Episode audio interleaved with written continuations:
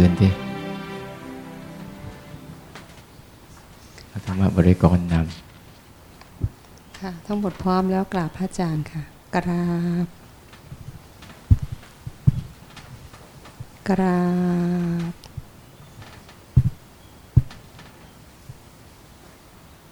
กราบ เอาใหม่ เมื่อคืนสอนยังไงอยากให้ สอนเครื่องกราบแบบหลวงพ่อเทียนไม่ใช่เหรอเต็มตัวหนึ่งหนึ่ง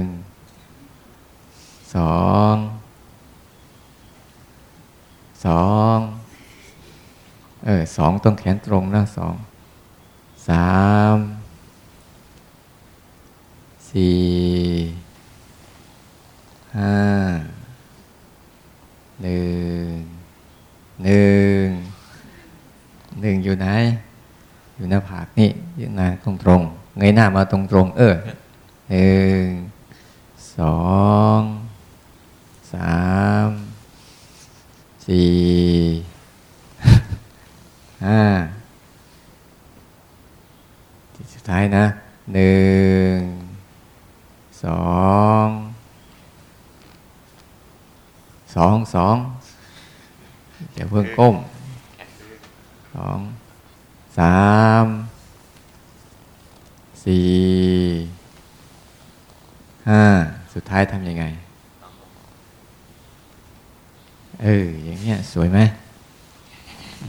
อ้าวนั่งลงสัง เกตดูบางทีนะให้สังเกตความเฉยชินของเราอะเราถูกปุ๊บมันจะก้มเลย ให้สังเกตความเคยชินยังไม่ต้องส่งหนังสือมานะ สรุปให้นีสักนิดหนึ่งหลังจากสรุปเราจะให้อาจารย์ราเชียนท่านได้ วันนี้ท่านได้คุยกับเราต่อนะ อย่างบทแรกที่เราสวดเกี่ยวกับเรื่อง เปิดไปหน้า 27เนี่ย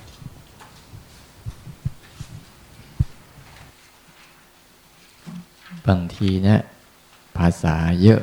ก็ยี่สิบเจ็ดนี้ท่านพูดเกี่ยวกับเรื่อง ขันห้าพาราหาวิปัญจขันธาขันตั้งห้าเป็นของหนักเนื้อรู้เข้าใจไหมขันห้าเข้าใจไหมขันห้าฮะ นี่ก็ว่าขันห้าเป็นของหนักเนอ้อขันห้าก็คือ มีถ้าภาษาที่เรียกรูป เวทนา สัญญา สังขาร วิญญาณนี่ห้าตัวนี้นะ ย่อลงมาเหลือเหลืออยู่สองกายก็เป็นส่วนของรูป ส่วนเวทนา สัญญา สังขาร วิญญาณก็เป็นส่วนของนาม เวทนานี่มีสิทธิ์มีพิเศษอย่างหนึ่ง สามารถที่เป็นไปได้ทั้งรูปและนาม สัญญานี่เป็นด้านนามรูปเดียว สัญญาสังขารก็เป็นเรื่องนามรูปเดียว สังขารคือการปรุงแต่ง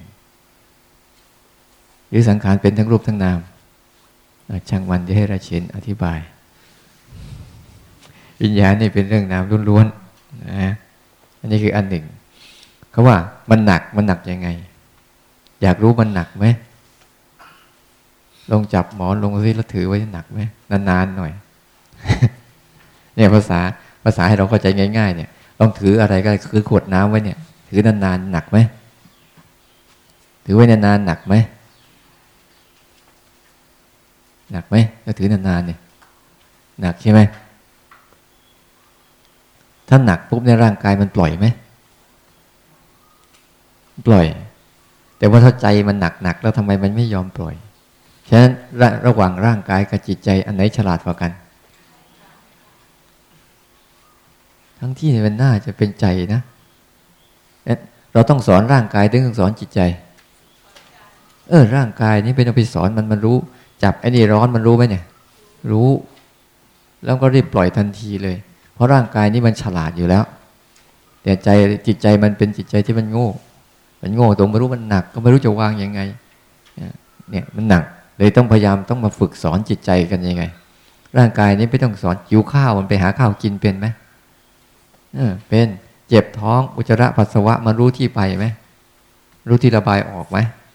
รู้ใช่ไหมแต่ใจนี่เวลามันโกรธใครแล้วทำไมมันวางไม่ลง มันอยากแล้วทำไมวางไม่ลง มันชอบแล้วทำวางไม่ลง เนี่ย เนี่ยเพราะมันไม่รู้จัก เราจึงต้องพยายามมาสอนใจเราเอง ร่างกายนี้ไม่ต้องสอนมันหรอก ไม่ต้องบอกนะ ร้อนเนี่ยมาหาที่เย็นๆได้ แต่ใจเราเนี่ยชอบร้อนก็ไปยึดร้อน เย็นก็ไปยึดเย็น สบายก็ไปยึดสบาย ร่างกายเนี่ยมันชอบไปยึดไปถือทั้งทั้งฝ่ายของรูป และฝ่ายของนาม เนี่ยมันเลยต้องมันต้องเรียนไง ถ้าไม่เรียนนี่โหหนักใจตาย ตั้งแต่วันเกิดจนวันตายนะอ่า อันที่สองว่าเรื่องอะไร อันที่สองก็ถอนอันหน้าที่สองสอนเรื่องอะไร อดีตอย่าไปเอา อนาคตอย่าไปเอา มันทำอะไรไม่ได้แล้วไอเราก็ว่าอนาคตเราต้องเอา เพราะยังมีความฝันของเราอยู่เล็ก ๆ ที่จะต้องรอให้ผิดหวัง เอาจริง ๆ นะ ฝันไปข้างหน้าเมื่อไหร่เนี่ยผิดหวังลบละลายทุกทีเลย นี่เนี่ยคือคือข้างหน้า ท่านบอกว่าให้เรียนรู้เนี่ยผู้ใดเห็นก็ตามเห็นธรรมอันเกิดขึ้นเฉพาะหน้าในที่นั้นๆอย่างแจ่มแจ้ง เห็นธรรมเฉพาะหน้า รู้จักเห็นธรรมเฉพาะหน้าไหมอะเราอธิบายฟังหน่อยที่เห็นธรรมเฉพาะหน้า ภาษากายทั้งหมดที่กำลังแสดงอยู่เนี่ย ภาษาอายตนะทั้งหมดที่กำลังแสดงอยู่เนี่ย ทั้งหมดที่กำลังแสดงอยู่นี่เนี่ยก็ทำเฉพาะหน้า ภาษากายตอนนี้อะไรกำลังแสดง แล้วตอนเนี้ยภาษาอะไรกันภาษาอีกอันหนึ่งคือบางทีความง่วงมันมา นั่นแหละก็ทำเฉพาะหน้า คุณจะทำยังไงกับมัน เห็นทำเฉพาะหน้ากระพริบตาอ้าปากหายใจเย็นร้อนอ่อนแข็งเข่งตึงเจ็บปวดเมื่อยเพลีย พวกนี้ภาษากายล้วนๆเวลาเราฝึกรู้สึกตัว เราต้องการให้จิตสัมผัสภาษากาย เพราะภาษากายนี่เป็นภาษาสากล ฝรั่งมันร้อนกับเราร้อนอันเดียวกันไหม แต่เวลาใช้ภาษาพูดเหมือนกันไหมเนี่ยเนี่ยคือภาษาที่เราพูดเนี่ยแหละมันเป็นภาษาที่จะไปบังสภาวะที่มันเป็นภาษาจริงของมัน แต่ไม่พูดก็ไม่ได้ พูดก็ไม่ได้เนี่ยก็เรียกว่า เห็นธรรมเฉพาะหน้าในที่นั้นนั้นอย่างแจ่มแจ้ง และไม่งอนแง่นคอนแคลน เขาควรพอกปูนอาการเช่นนั้นไว้ งอนแง่นคอนแคลนคืออะไร เห็นไปแล้วไปยุ่งกับมันก็งอนแง่นคอนแคลนละเอามันมั่ง ไม่เอามันมั่งหนีมันมั่ง สู้มันมั่ง เพลิดเพลินไปกับมันมั่ง นั่นแหละก็งอนแง่นแล้ว แต่ถ้าไม่งอนแง่นก่อนคือคอนแคนคือภาวะของสมาธิและอุเบกขา เรียนรู้ ฝึกดีๆ ฝึกเป็นนักเรียนจะฝึกเอาเเอามาเยอะแล้วไม่เห็นได้อะไรเลยก็จะตายไปทุกวันทุกวันน่าจะเอาอะไรกันอีกนักหนานี่ร่างกายก็เอาไม่ได้ อะไรพอร่างกายเอาไม่ได้ จะไปเอาอะไรต่อ ไปเอาอารมณ์ข้างในเนี่ยไปสร้างสวรรค์นู่นสวรรค์นี่ในใจแล้วก็โลภสลายไปเรื่อยๆนั่นอย่าไปเอาอะไรมันแค่เป็นนักเรียนที่ดี อย่าเป็นนักเรียนที่ดื้อได้ไหม นักเรียนที่ดีเขาเรียนยังไง นักเรียนที่ดีเขาเรียนยังไง ครูจะดีครูจะไม่ดีก็ช่างฉันจะต้องเรียนลูกเดียว นี่ก็นักเรียนที่ดี แต่นักเรียนที่ดื้อเป็นไง ถ้าครูไหนเรียนแล้วฉันชอบ ฉันก็จะไปเรียน ครูไหนฉันจะไม่ชอบ ฉันเป็นยังไง กระโดดเรียน มันไม่ได้ชีวิตเนี่ยมันต้องเรียนไปทั้งสองสภาวะนี่แหละ ฝึกเป็นนักเรียนอย่าฝึกเป็นครูไอ้ก็ฝึกเป็นครูฝึกยังไงเนี่ยฮะคุณครู สังเกตดูนะ ฝึกเป็นนักเรียนนะสังเกตดูเราฝึกเป็นนักเรียนเนี่ยเด็กมาเรียนหนังสือเนี่ยครูจะดุครูจะด่าครูจะตีครูจะว่าอะไรก็ช่าง หรือครูจะดียังไงก็ช่าง ถึงเวลาเขาก็ต้องเข้าเรียน นี่เหมือนกันเนี่ย อารมณ์ที่มากระทบกับชีวิตเราอะภาษาของร่างกาย ภาษาของจิตใจอารมณ์ต่าง ๆ ที่เกิดขึ้นมา มันก็จะมีสภาวะแบบนี้แหละ ที่เราส่วนใหญ่เราจะแบ่งเป็นว่า อันไหนฉันชอบ ฉันก็จะเอา อันไหนฉันไม่ชอบ ฉันก็จะทิ้ง ผลสุดท้ายมันไม่ได้เรียนอย่างสมบูรณ์ จึงไม่เข้าใจความจริง เนี่ยอ่างั้นต้องให้มีสติอาตมาพวกอาตมาเลยพยายามเน้นอารมณ์ปัจจุบัน เพราะจุดเนี้ยเพราะปัจจุบันนี่เป็นอารมณ์ที่เป็นความจริงมากๆ ปัจจุบันเป็นยังไง ปัจจุบันคือการไหลเลื่อย ไม่มีหยุดนิ่งจำไว้ดีๆ ถ้าใครหยุดนิ่ง ไม่ใช่อยู่กับปัจจุบัน ปัจจุบันเหมือนน้ำที่ไหลเลื่อย ไปตลอด ไม่เคยย้อนสอน ไหลไปเรื่อย อะไรเกิดขึ้นมาก็ไหลไปเรื่อย ไหลไปเรื่อย ไหลไปเรื่อย ถ้าคนไหนได้อารมณ์ปัจจุบันจะเรียนรู้สึกว่าทุกสิ่งทุกอย่างไหลผ่านเราแล้วเราก็ผ่านทุกสิ่ง ไม่มีการเก็บกักเอาไว้ แต่ถ้าพยายามไปเก็บกักอะไรไว้นั่นแหละเริ่มเริ่มเป็นอดีตอนาคตแล้วล่ะอนาคตคืออะไรสิ่งที่ยังมาไม่ถึง อดีตคืออะไรเรื่องที่ผ่านไปแล้ว ถ้าเราเรียมพยายามไปรื้อฟื้นเรื่องที่ผ่านมาแล้วเรื่อยๆเรื่อยๆนั่นแหละก็จิตอยู่ในอดีต และจิตว่า อนาคตเราจะเป็นนู่นเป็นนี่เป็นนู่นเนี่ยเขาเรียกจิตที่เกินความฝันมันเราเนี่ยชอบลงไปในอดีตที่เรื่องที่ผ่านมาแล้ว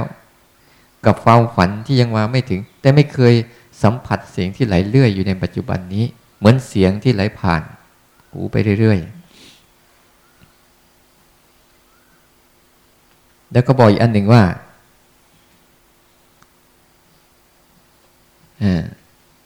ตายนี่แน่นอนไหม แต่เวลาตายแน่นอนไหม มันต่างกันนะ เนี่ยชีวิตของทุกคนน่ะ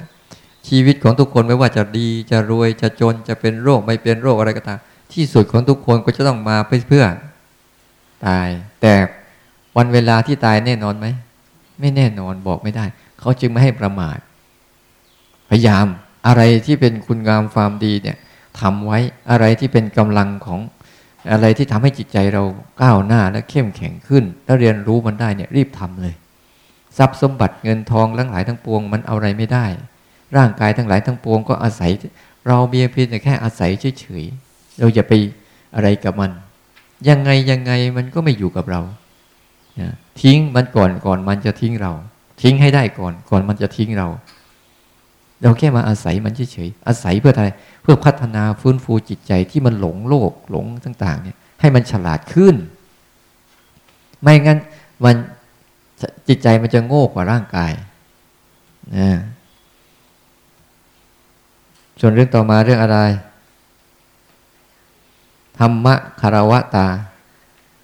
พยายามเรียนรู้ไอเนี่ยเราเวลาเราเรียนรู้ศึกษาตัวเอง ต้องเรียนรู้ด้วยความอ่อนโยนและเคารพ ไม่ใช่เรียนรู้ด้วยอัตตาตัวตน ถ้าเรียนรู้ด้วยอัตตาตัวตนนะหมดสิทธิ์ พระพุทธเจ้าเอา้า คุณนึกง่ายๆ เวลาเป็นคุณเป็นนักเรียนไปเรียนกับครูเนี่ย คุณต้องเคารพครูไหมไม่เคารพครูก็ตายครูก็ไม่สอนถึงครูสอนคุณก็ คุณเก่ง คุณเก่ง แต่เก่งยังไงอะเก่งแบบบาดเจ็บ เก่งแบบไม่รู้เรื่อง นี่ก็แหละพระพุทธเจ้าทุกพระองค์เคารพความเป็นจริง ต้องเรียนรู้ด้วยความเคารพ เรียนรู้ด้วยความอ่อนโยน เรียนรู้ด้วยการยอมรับ ไม่ใช่เรียนรู้ด้วยการปฏิฆะกับสิ่งที่เกิดขึ้นในเวลาเราภาวนาจริงๆปุ๊บพยายามเรียนรู้ความง่วง ด้วยการยอมรับแต่อย่าไปสมยอมมัน อย่าเรียนรู้แบบยอมรับยอมรับเอาง่วงมาเลย แต่ฉันไม่ยอมนอนนะไม่ใช่ง่วงมาเลยแต่ฉันไปนอนนะคิดมาเลย ฉันจะได้เรียนรู้มัน ดูซิว่าเมื่อมันคิดมาปั๊บเนี่ย ฉันจะรู้จะอยู่กับมันยังไง โดยที่หนึ่งไม่ปฏิเสธมันสองไม่ไหลตามมันสามได้ศึกษามันเนี่ยเราต้องการแค่ได้ศึกษามันเพื่อการการเพิ่มความเข้าใจ หัดเรียนรู้โดยการยอมรับทุกสิ่งที่จะเกิดขึ้นกับชีวิต อย่างภาคภูมิใจ ที่เราได้เกิดมาเป็นคนคนหนึ่ง และได้เรียนรู้ตัวเองอย่างสมบูรณ์ นั้นเรารู้เรื่องอื่นมากมาย แต่ไม่รู้เรื่องตัวเองนี่โหมัน มันอาภัพสุดๆนะชีวิตเนี่ยรู้ได้หลายเรื่องทำได้หลายเรื่อง แต่จัดการกับเรื่องของตัวเองไม่เป็นนี่โหมันมันเป็นคนที่อาภัพมากๆเลยอันต่อมาคือเรื่อง การไม่ทำบาป บาปคืออะไร การทำบุญบุญคืออะไร บาป บาปก็รู้จักใช่ไหมบาปเนี่ยคือความเศร้าหมอง บุญคือความผ่องใส ทีนี้เราจะทำให้มันได้ทั้งสองอย่างเนี้ยเขาบอกพระเจ้าให้เอาออกให้หมด มันจะเหลือจิตใจที่สะอาด แต่ว่าเขาว่าเอาออกหมายความว่า ทำบุญแล้วทำกุศลเนี่ยทำดีแล้วก็ไม่ยึดดี แต่ชั่วเนี่ยไม่ทำเพราะมันเดือดร้อน แต่ทำให้สะอาดคือ วางทั้งดี วางทั้งชั่ว ง่าย ๆ ให้เราเข้าใจ ถ้าเราเอาเอาอะไรเข้าไปในใจเขาเรียกว่าบาป ไม่รู้ คุณจะรู้จักไม่รู้จักก็ตามจะเป็นเรื่องดีไม่ดีก็ตาม ถ้าคุณเอาเข้าไปในใจหรือใจเข้าไปยึดเมื่อไหร่ บาปทั้งนั้นบาปทั้งนั้นเลย เวลาคุณเอาอะไรออกจากใจได้เขาเลยบอกว่าให้มีนิสัยจาคะในการให้ทาน คือฝึกเอาออก ฝึกเอาออก ฝึกเอาออก ฝึกเอาออก ฝึกออก ฝึกปล่อย ฝึกเอาปล่อย ฝึกทิ้ง ฝึกปล่อย ฝึกทิ้ง ฝึกปล่อย ฝึกทิ้งเนี่ยเขาเรียกว่าบุญพอเราออกมากเข้ามากเข้าจะเป็นอะไร มันก็จะมีความบริสุทธิ์ขึ้นมา เนี่ย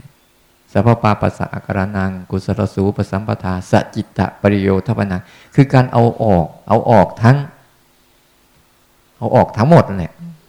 มันจะเหลือนั่นพยายามเวลาเราเอาเรื่องดีๆเข้าไปในใจ นั่นก็คือภาระทางใจ เรื่องไม่ดีเข้าไปในใจ ก็เป็นภาระทางใจอีก ถ้ามันจึงเป็นบาป เวลาเอาอะไรเข้าไปในใจ มันจึงเป็นบาปทั้งหมดเลยแล้วเราเราไม่ต้องทำอะไรเลยเด้อทำ เมื่อเวลาทำอะทำทำเสร็จแล้วก็ปล่อยมันไป ไม่ใช่ทำแล้วเอามากลับไว้ ต้องทำดีนะ ไม่ใช่ เออ ไม่เอาทั้งดีทั้งชั่ว แต่ทำไปมั่วไม่ได้นะไม่ใช่ไม่ดีก็ไม่เอาชั่วไปเอา แต่ทำมั่วๆไม่ได้ ไม่ได้ เพราะว่าถ้าเราทำไม่ดีอะไร ภาวะในใจที่มันทำให้จิตมันเดือดร้อนวุ่นวายสับสน ไม่มีกำลังคล้องคลอแท้ห่อเหี่ยวหดหู่มันเกิดขึ้นเยอะไม่ดี แต่สิ่งดีๆมันทำมาแล้วจิตใจมันเบิกบานชุ่มชื่นแต่ก็ยึดไม่ได้อีกงั้นเวลาเราภาวนาสังเกตดูบางช่วงเราได้อารมณ์ดีๆยึดได้ไหมอารมณ์ไม่ดีไม่ดีหนีไม่ได้ไหมหนีไม่ได้แต่ให้ศึกษามันให้ได้เนี่ยอีกอันหนึ่งนะไม่พูดยาวไปแล้วจะมันยาวไปหมดเวลาแล้วเดี๋ยวให้อาจารย์อาเชียนท่านจะพูดเกี่ยวกับเรื่องของสิ่งที่เราจะต้องทำในในวันนี้ต่อนะฮะ อันสุดท้ายก็คือ อันสุดท้ายนี่พระเจ้าท่านพูดถึงเรื่องอเนกชาติสังสาราผู้ที่สร้างเรือนให้เราอะทุกวันเนี้ยเราต้องมีภพภูมิเรื่อยๆเรื่อยๆเว้นว่ายตายเกิดอยู่เรื่อยมันมีแค่ตัวเดียวทุกภพภูมิที่เราเกิดขึ้นมาคือตัณหา ตัณหาเนี่ยพาเราเกิด ตัณหาจริง ๆ ตัวหลักๆ คืออะไร ตัวความไม่รู้ ไม่รู้หลงไปสร้างตัณหา แล้วก็ไปยึดาวะยึดภพยึดภูมิเหล่านั้น ที่พระเจ้าตรัสบอกเราทำลายเจ้าเสร็จแล้วก็หักเรือน หักสิ่งที่ปลูกสร้างได้เรียบร้อยแล้วเข้าใจมัน เมื่อเราเข้าใจต้องทำความเข้าใจเขา ไม่ใช่ปฏิเสธเขา ต้องทำความเข้าใจเขาจนรู้จักว่ารากฐานของเขามาจากไหน ศึกษาพุทธศาสนานี่ต้องศึกษาย้อนย้อนลงไป เหมือนเหมือนเราศึกษาต้นไม้เนี่ยคนส่วนใหญ่จะมองขึ้นจากข้างบน เห็นกิ่งเห็นใบเห็นดอกเห็นผลใช่ไหม แต่ไม่เคยลงลึกไปสู่รากมันเป็นยังไง มันมากกว่ากิ่งกว่าใบกว่าดอกอีกนะที่ศึกษาศาสนาต้องศึกษาแบบลงเลิกลงลากลึกว่า มันมายังไง มันอยู่ยังไง มันสลายแบบไหน มันให้คุณยังไง ให้โทษยังไง เรียนรู้แล้ว แล้วมันแตกสลายแบบไหน จนเข้าใจปุ๊บ ทีนี้โอเคเลย ตัณหาก็คือตัณหา แต่เราไม่ได้มี เราไม่ตาหันไปกับมันรู้จักตาหันตัณหาไหมเห็นแล้วก็ตาหันตาลุกวาววาวนั่นแหละ ตัณหาทั้งนั้นแหละ วิ่งเข้าใส่วิ่งเข้าใส่วิ่งเข้าหนีวิ่งเข้าหนีนั่นแหละทั้งนั้นแหละอ่างั้นก็ถวายให้อาจารย์ราเชนท่านได้ ให้ข้อคิดในวันนี้อาจารย์อาจจะให้รายละเอียดลงลึกถึงเรื่องการเจาะลงไปสู่การทำเรื่องพุทธชงเพราะข้อนี้เป็นข้อของพุทธชงนะ มีเรื่องอะไรที่ท่านจะแนะนำเรา พยายามตั้งใจฟัง พยายามตั้งใจรู้สึกนะซึมซับเรียนรู้แล้วจะได้เอาไปทำนะเอาไปทำเอาไปศึกษาในวันต่อ ๆ ไปนะขอนิมนต์ครับ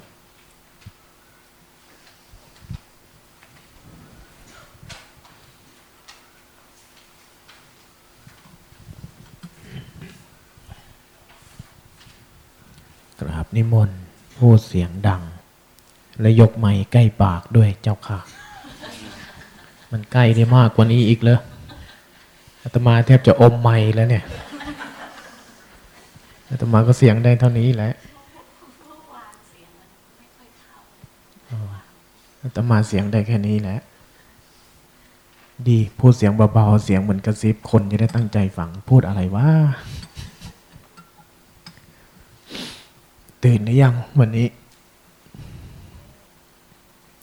ตื่นเร็วกว่าเมื่อวานไหม ตื่นมาตอนเช้านี่ ใครตื่นเร็วกว่าใช้ได้ สังเกตดูนะช่วงไหนเราภาวนานี่พอเริ่มผ่านความง่วง ผ่านความคิดในระหว่างวันนี่เช้าวันต่อไปเราจะตื่นง่าย นอนแป๊บเดียว แป๊บเดียวตื่น แป๊บเดียวตื่น แสดงว่าเราเริ่มผ่านนิวรณ์แล้วจิตมีกำลังแล้ว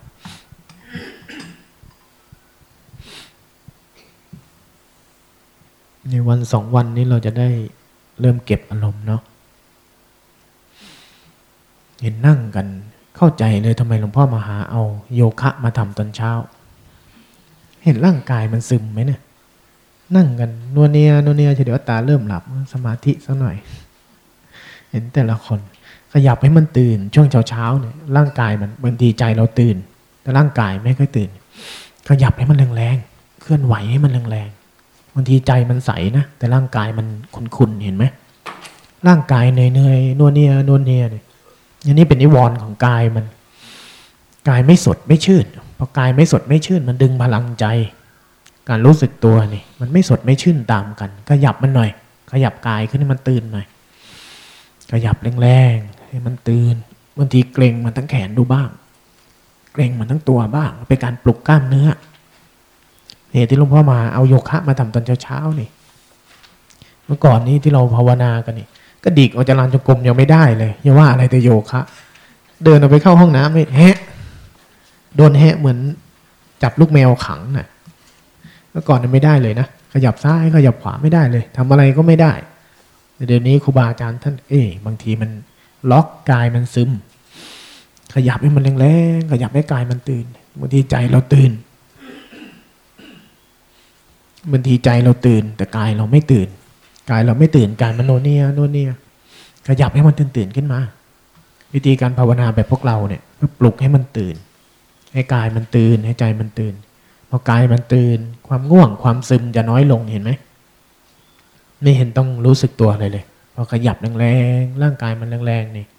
ใจมันก็ตื่นตาม แค่นี้แหละ ขยับก็มัน ในสิ่งที่เราจะได้ใช้ช่วงวันสองวันนี้ มันจะเป็นเรื่องของการรักษาอารมณ์ การทำความเข้าใจกับอารมณ์ กับสิ่งที่พวกเราทำเบื้องต้นที่ท่านอาจารย์จันจารย์พันธ์ท่านแนะนำมา มันเป็นวิธีการเบื้องต้นในการวางใจ การวางใจ การสิ่งที่เรียกว่ารู้สึกตัว สิ่งที่เรียกว่าเจริญสติทั้งหลายมันทำอะไร ทีนี้เราเริ่มผ่านเริ่มจับได้ เริ่มรู้เทคนิคแล้วในการวางใจในการเคลื่อนในการไหว ส่วนใหญ่พวกเราคนเก่าๆก็จะเข้าใจเรื่องพวกนี้หมดแล้วแต่ส่วนหนึ่งที่ต้องปรับต้องทำความเข้าใจดี ๆ คือ การยืนระยะของมัน การยืนระยะต่อ การภาวนาเนี่ยคือทำยังไงให้มันยืนระยะได้ ให้อารมณ์ของการตื่นรู้ อารมณ์ของการสัมผัสรู้ อารมณ์ของการรู้สึกตัวแต่ละขณะสั้น ๆ เนี่ยทำยังไงที่มันจะยืนระยะได้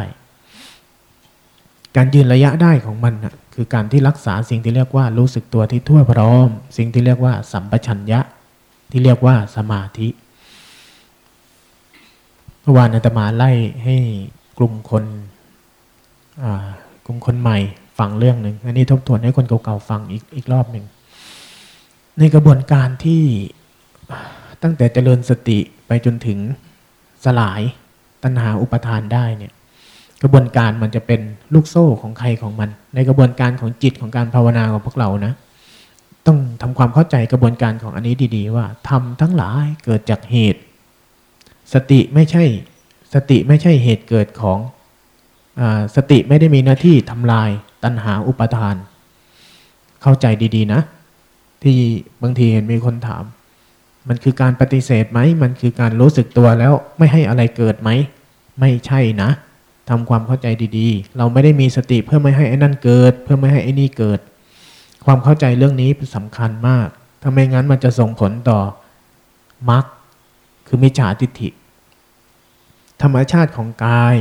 เมื่อใดที่มันยังไม่ตาย เมื่อใดที่มันยังไม่สลาย มันต้องเกิดบางอย่างกับกาย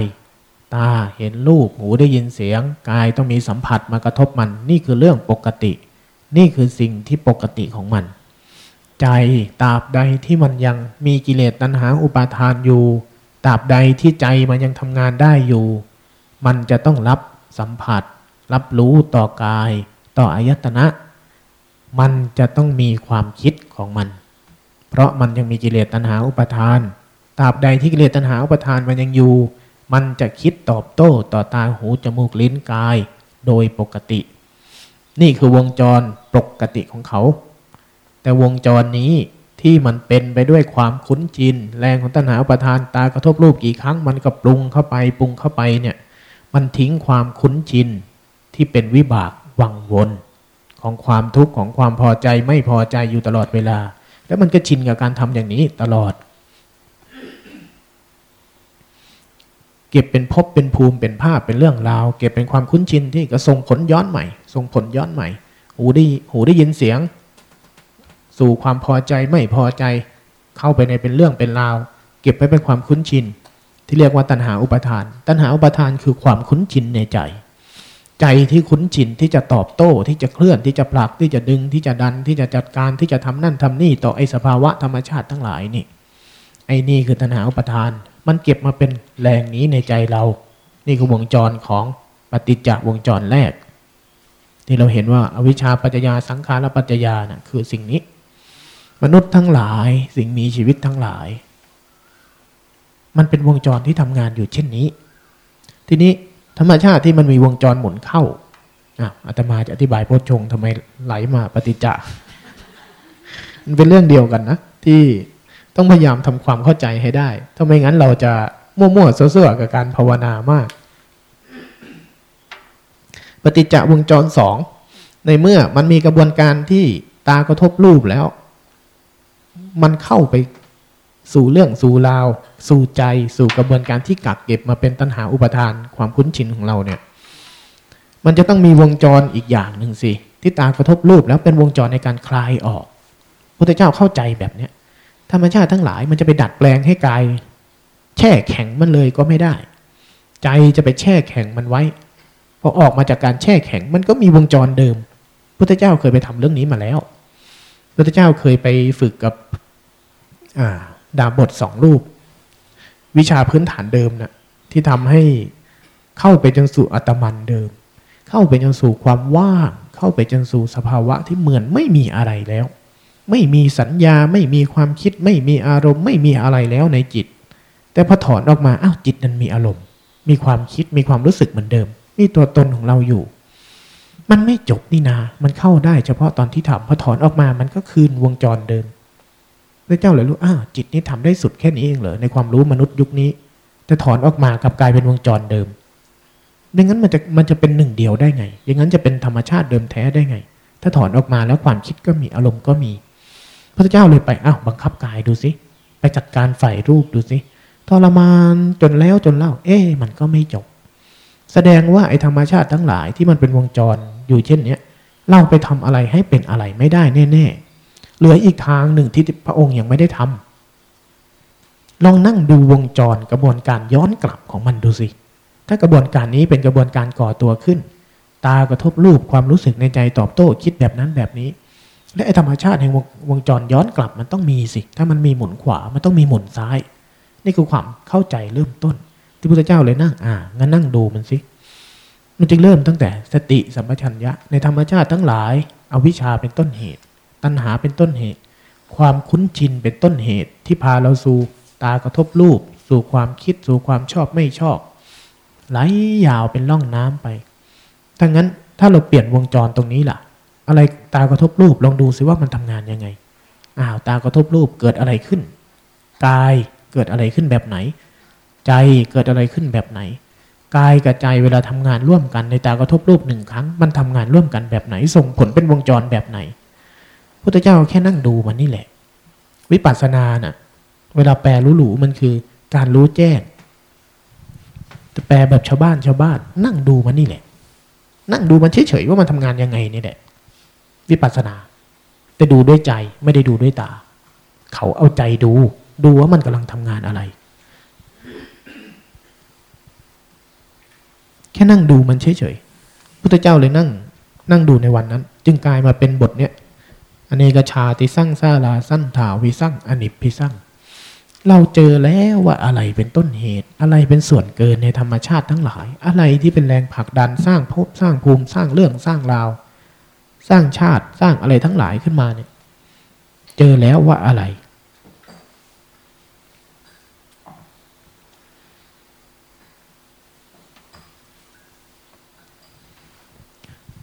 ตัวตัณหาเจ้าเรือนนี่คือตัวต้นเหตุ ตัณหาก่อตัวจากอวิชชา ก่อตัวจากความคุ้นชิน ความคุ้นชินทั้งหลายก่อตัวไปเป็นอุปทาน สิ่งที่เรียกว่าอุปทานเมื่อมันแสดงตัวออกมันแสดงตัวออกสองอย่าง ตัณหาและทิฏฐิ ลมพัดผ่านดีๆก็ได้ ไม่ต้องมี ไม่ต้องมีอะไรเข้าไปบอกมันก็ได้ ลมผ่านเฉยๆ ตาเห็นรูปเฉยๆ สักแต่ว่าก็ได้ ถ้าใจเราไม่ชิน มันชินที่จะหนึ่งสองเข้าไปในเรื่องเหล่านั้น ไอ้นี่แหละคือทิฏฐิ อาการที่ใจเราชอบตอบโต้ต่อธรรมชาติที่เกิดขึ้น นี่คือทิฏฐิ อีกมุมหนึ่งอีกด้านหนึ่งมันเป็นตัณหาสามอย่าง อะไรที่เกิดขึ้น ลมพัดเย็น ใจอยากให้อยู่ เคลื่อนเข้าไปยุ่งอีกแล้ว ร้อนปวดเมื่อย ใจเคลื่อนเข้าไปปฏิเสธ อยากให้หาย อันไหนดีๆ อยู่ได้สบาย อยากให้อยู่นานๆ ใจเราเข้าไปยุ่งกับธรรมชาติทั้งหลายไอ้นี่แหละคือตัณหาและทิฏฐิ ตัณหาและทิฏฐิเป็นตัวแสดงของสิ่งที่เรียกว่าอุปทาน อุปทานไม่มีตัวตน มันเป็นแรงชนิดหนึ่งในใจเท่านั้น มันเป็นความชนิด มันเป็นแรงความคุ้นชินของแรงที่มันจะผลักดันส่งใจให้เรามีปฏิกิริยาตอบโต้ของใจเรา นั่นคืออุปทาน ที่กลายเป็นแรงยึดแรงเวียง แรงผลักแรงดันทั้งหลาย เวลาเราภาวนาไปไอ้ตัวนี้จะสลายลง ตัวนี้จะเบาลงเรื่อยๆ ตัวนี้ในใจเราจะค่อยๆคคลายตัวลง คลายตัวลง คลายตัวลง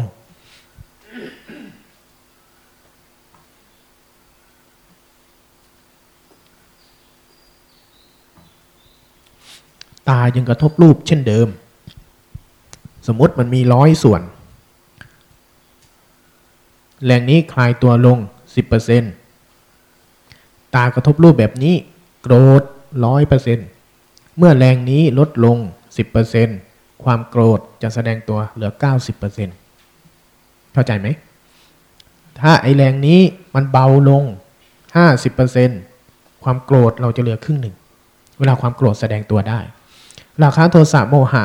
เอาแรงของไอ้นี่แหละ ตัณหาอุปทานนี่แหละ เป็นแรงผลักดันให้ปรุงเป็นดอกเห็ด แต่เชื้อของเห็ดคือตัวตัณหาอุปทาน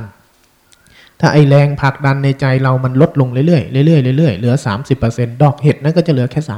30%มันแสดงตัวเกิน 30%ไม่ได้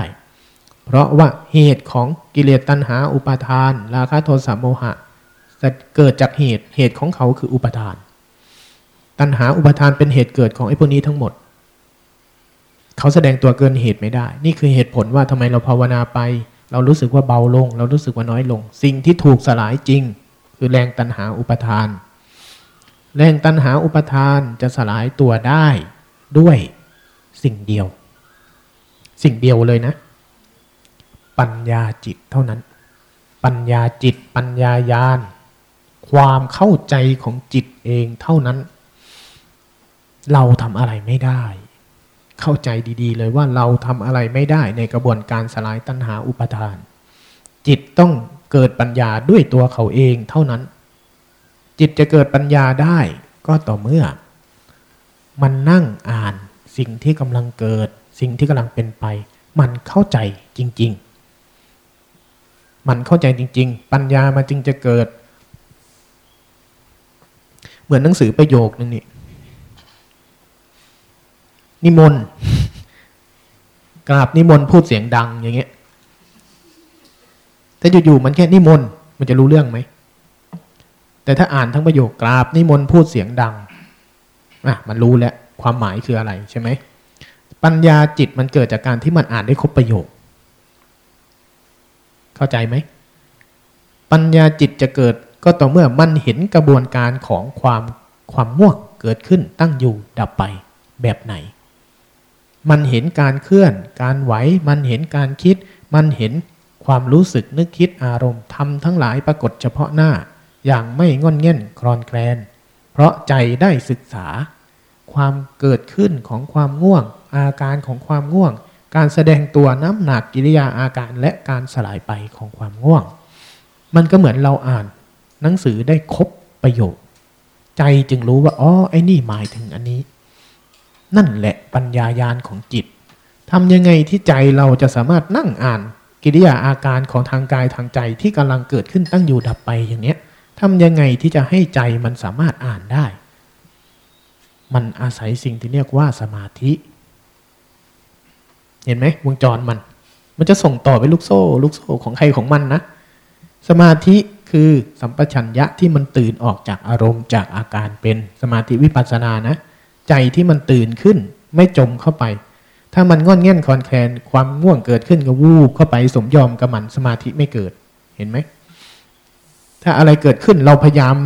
ให้มันมีสติยึดอยู่กับกาย ยึดอยู่กับอารมณ์บางอย่าง ใจมันก็ถูกบังคับให้ดูเฉพาะเรื่อง อ่านเฉพาะประโยคเดียวซ้ำๆแต่ไม่อ่านเรื่องอื่น ไม่ศึกษาเรื่องอื่น ใจก็ศึกษาไม่ได้อีกเห็นไหมเนี่ยวงจรของมัน ทำยังไงที่ใจมันจะสามารถตื่นขึ้นมา ถอยออกมา ปล่อยให้กายเป็นกาย ปล่อยให้ใจเป็นใจ ไม่จมเข้าไปไม่เพลินเข้าไปไม่หลงเข้าไป บ่อยเข้าบ่อยเข้า ใจจะเกิดทักษะในการศึกษาเรียนรู้เหมือนอ่านหนังสือหนึ่งประโยคเนี่ยตัวนี้เรียกว่าสมาธิเรียกว่าสัมปชัญญะ อาการธรรมชาติที่ศึกษาตัวเองเป็นตัวเนี้ยเรียนรู้ตัวเองเป็นตัวเนี้ยเขาเรียกว่าสัมปชัญญะ ในสัมปชัญญะมีอยู่สี่สี่อย่างสารัตถะหรือสาตกะ สาตกะโคจระ สปายะอสัมโมหะ สาสาตกะมันสัมผัสรับรู้ต่อสิ่งที่กำลังเกิด จริง ๆ ปัจจุบันขณะนี้ได้สองโคจระมันไม่โฟกัส มันไม่อยู่เฉพาะที่มันไม่ มันไม่สามารถที่จะจับมันขังไว้กับมือกับเท้าได้ ถ้าสัมปชัญญะเกิด ทั่วกายทั่วใจอะไรก็ได้ ปล่อยผ่าน ทั่วกายทั่วใจตรงไหนก็ได้ มันอยากจะชัดตรงไหน มันอยากจะรู้ตรงไหน มันก็รู้ตรงนั้น สังเกตไหมเราเดินเดินไปนี่ บางทีเราอ้าวเผลอไปคิดแล้วกลับมาเท้าชัดบางทีกลับมากระพริบตาชัดบางทีกลับมาชัดทั้งกาย นี่คือนี่คือโคจระสัมปชัญญะสัปปายะคือเบาๆง่าย ๆ ตรงๆซื่อๆโล่งๆ อสัมโมหะใจมันตื่นขึ้น ถอนขึ้นจากเรื่องเมื่อกี้นี้ เหมือนเหมือนที่โยมวิชัยถามว่าเมื่อวานที่เราเดินเคาะระฆังเป้งไอ้นี่เป็นการปฏิเสธไหมที่อาตมาปล่อยขวดให้ดูนะ่ะ ถ้าสัมปชัญญะมันเกิดใจมันจะปล่อยว่าแบบนั้น ความคิดอารมณ์ทั้งหลายมันก็จะเป็นเรื่องของมัน ใจมันจะปล่อยเรื่องนั้นที่มันกำลังทำใจเราปกติเหมือนกำขวดอย่างนี้ใช่ไหมที่มันกำไว้ แต่พอมันรู้อ้าว พอมีสติเห็นว่ามันมันเด้งออกมันปล่อยออกมันปล่อยผ่าน มันจะเหมือนเราปล่อยขวดจากมือนี่ใจมันจะชินว่าแล้วมันจะเจออาการตื่นรู้ ตื่นรู้ ตื่นออกตื่นออก เมื่อมันตื่นออกมันก็จะเห็นการเคลื่อนผ่านของกาย เมื่อมันตื่นออกมันจะเห็นการเคลื่อนผ่านของใจ เราก็จะเห็นกายทำงานอยู่เราก็จะเห็นใจทำงานอยู่ มันจะกลายเป็นผู้รู้ผู้ดูเห็นกายทำงานเห็นใจทำงานกายทำงานรู้สึกคิดนึกคิดอะไร ใจกำลังตอบโต้รู้สึกอะไร สองสิ่งนี้จะถูกเรียนรู้ได้ โดยธรรมชาติ แต่ธรรมชาติชนิดนี้จะเกิดได้ก็ต่อเมื่อมีสติ มีสติเป็นแกนนำของตัวสัมปชัญญะ ธรรมชาติเรียนรู้ตัวนี้เกิดขึ้นตรงๆไม่ได้ มันต้องอาศัยประสิทธิภาพมันสูง แต่มันอ่อนแอโคตรเลย ธรรมชาติตัวนี้นะมันอ่อนแอมาก เกิดเองก็ไม่เป็น บริหารตัวเองก็ไม่เป็นจำอะไรก็ไม่ได้ มันฉลาดแต่มันโง่ไอ้สัมปชัญญะนี่อ่อนแอมาก บังคับหน่อยเดียว มีเราก็ไปหน่อยเดียวมันอ่อนแอสลายหมดละสัมปชัญญะมันมันเหมือนเค้กพุดดิ้งนะยังไปจิ้มแรงไม่ได้นะเปละสัมปชัญญะมันอาการประมาณนั้นเลยนะแต่ประสิทธิภาพมันสูงนะเวลากินเนี่ยมันอร่อยมาก ประมาณนั้นแหละ สัมปชัญญะเกิดเมื่อไหร่นี่มันตื่นตาตื่นใจ แต่ถ้ามันไม่เกิดมันจะทื่อๆ อาตมาก็ไม่ได้หากินขนาดนั้น เพียงแต่ไม่รู้จะเปรียบเทียบกับอะไร แต่มันจะประมาณนี้ สัมปชัญญะน่ะ ประสิทธิภาพมันสูงมาก ประสิทธิภาพในการเรียนรู้ธรรมชาติทั้งหลายมันสูง แต่มันอ่อนแอ มันต้องอาการมันต้องอาศัย ถ้าสัมปชัญญะไม่เกิด มีเราเขาไปยุ่งเมื่อไหร่ มันแฟบทันที สัมปชัญญะนี่ มีเราไปจัดการเมื่อไหร่ มันแฟบทันที จะทำยังไงที่จะฟูมฟัก สัมปชัญญะ สติ ต้องสมบูรณ์ เหตุเกิดของเขาก็คือสติ เหตุเกิดของสัมปชัญญะนะคือสติ เหตุเกิดของสติทิระสัญญา มันจำเหตุที่เราให้มันจำเบื้องต้นเนี่ยสติเนี่ยสตินี่คือการฝึกจำที่ท่านอาจารย์พยายามที่ฝึกจำบ่อยๆบ่อยๆบ่อยๆพามันออกมาจำโลกปัจจุบัน สติจะไม่จำอดีต ไม่จำอนาคต อันนั้นเป็นจำสัญญา สัญญาจำอดีตจำอนาคตจำเรื่องราวจำอารมณ์จำภาพจำเสียงจำกลิ่นจำความรู้สึก คือสัญญา สัญญามีหน้าที่จำจำจำจำตั้งแต่คุณเกิดขึ้นมาเนี่ยสัญญาทำงานเรียบร้อย บันทึก save ไว้ในตัวเองเป็นอัตโนมัติเลย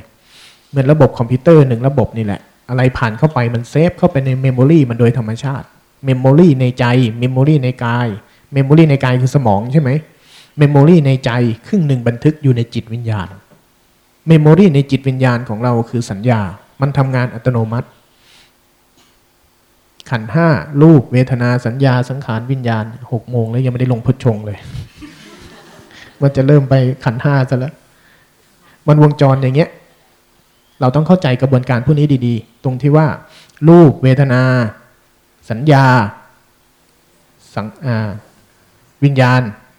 สี่ตัวนี้ทำงานตามธรรมชาติตราบใดที่กายมีอยู่ตราบใดที่รูปทำงานอยู่ ความรู้สึกความรู้สึกของลมพัดวูบหนึ่งปะทะกาย วิญญาณทำงาน สัญญาทำงาน เราจึงรู้ว่า อันนี้มันลม เวทนาทำงาน เราจึงรู้ว่าอันนี้มันเย็น นี่เป็น pattern ธรรมชาติ เรายุ่งอะไรกับมันไม่ได้ เราบริหารได้เท่านั้น ถ้าไม่อยากให้ลมพัดเข้าห้อง เราบริหารได้แค่นี้จะไปยืนอยู่ข้างนอก ลมมันพัดยังไงก็โดนร่างกายเรา จัดการไม่ได้ บริหารได้เท่านั้น นี่คือ pattern ของธรรมชาติทำงานล้วนๆ ต่อไปเป็นสังขาร ตัวกองสุดท้ายกองเจ้าปัญหาคือตัวสังขาร สติอยู่ในกองสังขารนี้ เมื่อใดที่ลมพัดวูบหนึ่งถ้าสติไม่ทำงาน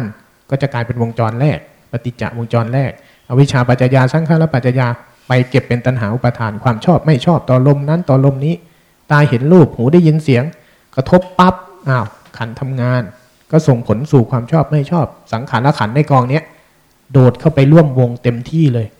ก็จะไปเก็บเป็นแรงคุ้นชินแบบนั้นอ้าวขันทำงานหนึ่งรอบ ปฏิจจะทำงานหนึ่งรอบที่ตากระทบรูปจบเรื่องละทั้งขันละขันมันมีธรรมชาติของสติอยู่ในนั้น ถ้าเราพาไอ้ตัวสติที่เป็นคุณธรรมฝ่ายบวกเนี่ย เป็นวงจรใหม่ พามารับรู้ไอ้ธรรมชาติที่มันทำงานอยู่ ตากระทบรูปหนึ่งครั้ง ฝึกให้สติจำว่าอ้าวตากระทบรูป ลมพัดหนึ่งวูบอ้าวพามันมาสัมผัสรับรู้หนึ่งครั้งเราเอาเราฝึกให้สติมันแซงหน้าในกองสังขารนี่ ฝึกให้สติมันแซงหน้าไอ้ตัวความชอบไม่ชอบทั้งหลาย ฝึกให้สติมันมาผูกก่อนเกิดก่อน เราจึงใช้การเคลื่อนไหวทางกายนี่ อาการนี้เกิดตลอดพาใจมาผูกไว้มาจำไว้ เพื่อแย่งชิงเก้าอี้ตัวแรกของกองสังขารขันกองสังขารขันเนี่ยธรรมชาติเท่าไหร่ไม่เกิดมันเกิด เป็นเส้นตรงนะทีละจุดจุดจุดจุดจุดจุดจุดของมัน ใครชิงเก้าอี้ตัวแรกได้ เราก็เลยต้องฝึกสติให้มาชิงเก้าอี้ตัวแรกตัวเนี้ยให้เป็น ถ้าสติเกิดขึ้น มันก็อ่าถ้าสติมันเข้มแข็ง มันก็ส่งผลต่อไอ้สัมปชัญญะ สัมปชัญญะคือตัวต่อมาที่มันจะอาศัยเรียนรู้ธรรมชาติอ้าวนี่คือลมพัดอ้าวไม่ได้คิดอะไรอ้าวนี่ลมพัดเอาใจคิดไหววูบต่อสิ่งนี้ มันก็จะเห็น ธรรมชาติไอ้สองตัวเนี่ย มันก็จะเห็นธรรมชาติที่เกิดรอบๆตัวมัน มันจะเกิดก่อนมันจะเกิดหลัง แต่มันจะเห็นไอ้สติสัมปชัญญะสัมปชัญญะมันก็จะเห็นกระบวนการของกายของใจที่ สติเกิดสัมปชัญญะเกิดดับทั้งคู่ ดับแล้วแค่นั้น ความคิดเกิดอารมณ์พอใจไม่พอใจเกิด ถ้าสติมันแย่งมีกำลังในการแย่งชิงพื้นที่คืนได้ มันก็จะเกิดกระบวนการศึกษา ถ้ามันแย่งชิงไม่ได้ ความโกรธเกิดขึ้น ไอ้นี่ได้สามสี่ที ความคุ้นชินของความโกรธจะโตขึ้น แรงสัมปทานมันจะเยอะขึ้น เราก็จะเข้าไปเป็นคนโกรธขึ้นทีนี้ มันก็จะเลื่อนลากยาวไปวงจรสอง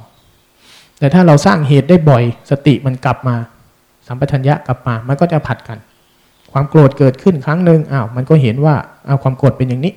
เป็นอย่างนี้ สัมปชัญญะก็ทำหน้าที่ในการศึกษาเรียนรู้ทำให้ใจได้เรียนรู้วงจรกลายเป็นแบบนี้ ความโกรธเป็นแบบนี้พอมาจบเรื่องมีสัญญาณมาใหม่ สัมปทานใหม่ทำงานมันก็แย่งกันใหม่ แย่งกันใหม่ มันทำให้เราเห็นสมาธิที่ทำให้เกิดการอ่านตัวเองเนี่ยสัมปชัญญะเนี่ยมันเกิดจากการที่สติทำงานได้บ่อย สติทำงานได้บ่อย สัมปชัญญะก็ทำได้บ่อย ผลัดกันกับความโกรธผลัดกับความชอบไม่ชอบพอความชอบไม่ชอบทำงานปุ๊บสติสมปชัญญะทำงานได้บ่อยๆ เหตุเกิดของความโกรธหมด หน้าที่เขาหมด เขาไม่มีแรงทำงาน อย่างอื่นก็กระทบกายใหม่ละมันจึงรู้กายทำงานเห็นใจทำงาน ความโกรธน้อยลงความคิดน้อยลงเห็นเรื่องเกิดขึ้นแล้วผ่านผ่านผ่าน เพราะเหตุนี้กระบวนการธรรมชาติเป็นแบบนี้ เมื่อเกิดกระบวนการนี้มากเข้า ปัญญาจิตเกิดได้ จิตเห็นกายเห็นใจ รู้การทำงานของกายของใจได้บ่อยขึ้น หน้าที่เราจึงไม่ใช่จัดการ เห็นไหม ในวงจรนี้ไม่มีไม่มีเราจัดการอะไรเลย เรามีหน้าที่เดียว มีหน้าที่ในการดึงสติเอามา ให้เขาแย่งสัมปทานให้ได้บ้าง เท่านั้น ไม่ปล่อยให้ความโกรธ ไม่ปล่อยให้ความชอบไม่ชอบ ไม่ปล่อยให้อารมณ์ของตัณหาอุปทานเนี่ยแย่งชิงพื้นที่นี้ไปหมด ไม่งั้นจะไปจงวงจรเดิม ถ้าเราแย่งชิงพื้นที่ให้สติให้การรับรู้ได้ การเรียนรู้จะเกิดขึ้น เมื่อการเรียนรู้เกิดขึ้น วงจรสองที่คลายออกจะเกิด มันก็จะไปก่อตัวเป็นปัญญายานปัญญาจิต ปัญญาจิตทำทำหน้าที่ไปลดแรงไอ้ตัวตัณหาอุปทานที่ส่งผลให้ไอ้วงจรแรกเนี่ย คลายตัวลง มันเลยเป็นมีสติมากขึ้น กลายเป็นศีลขันกลายเป็นสมาธิขันกลายเป็นปัญญาขันขึ้นมา นี่คือวงจรของธรรมชาติทั้งหลาย ทีนี้ไอ้สิ่งที่เรียกว่าโพชฌงเนี่ย อันนี้เข้าใจกันแล้วนะวงจรของมัน ถ้าเราไม่เข้าใจวงจรมันเวลาภาวนา มันจะมีส่วนหนึ่งที่เราชอบทำพลาด อะไรเกิดขึ้นเราก็จะจัดการจัดการจัดการ ความคิดเกิดขึ้นกลับมามีสติ กลับมาแย่งมัน แย่งพื้นที่ แต่เราแย่งพื้นที่มาให้สติแน่นๆ เอาไว้ กระบวนการศึกษาไม่เกิด ส่วนหนึ่งที่เราพลาด อีกส่วนหนึ่งอะไรเกิดขึ้น มีสติแล้วจัดการไม่ให้อันนั้นเกิด ไม่ให้อันนี้เกิดพยายามไม่ให้อะไรเกิดเลย อันนี้ก็ไม่ถูก เพราะมันขัดวงจรธรรมชาติเขาพุทธเจ้าเคยไปทำมาแล้วพุทธเจ้าไปทำมาแล้ว ไม่สำเร็จพุทธเจ้าเลยไม่ใช้วิธีนั้น แต่วิชาพุทธเจ้าเนี่ยให้ธรรมชาติมันศึกษาเรียนรู้ซึ่งกันและกัน วงจรเดียว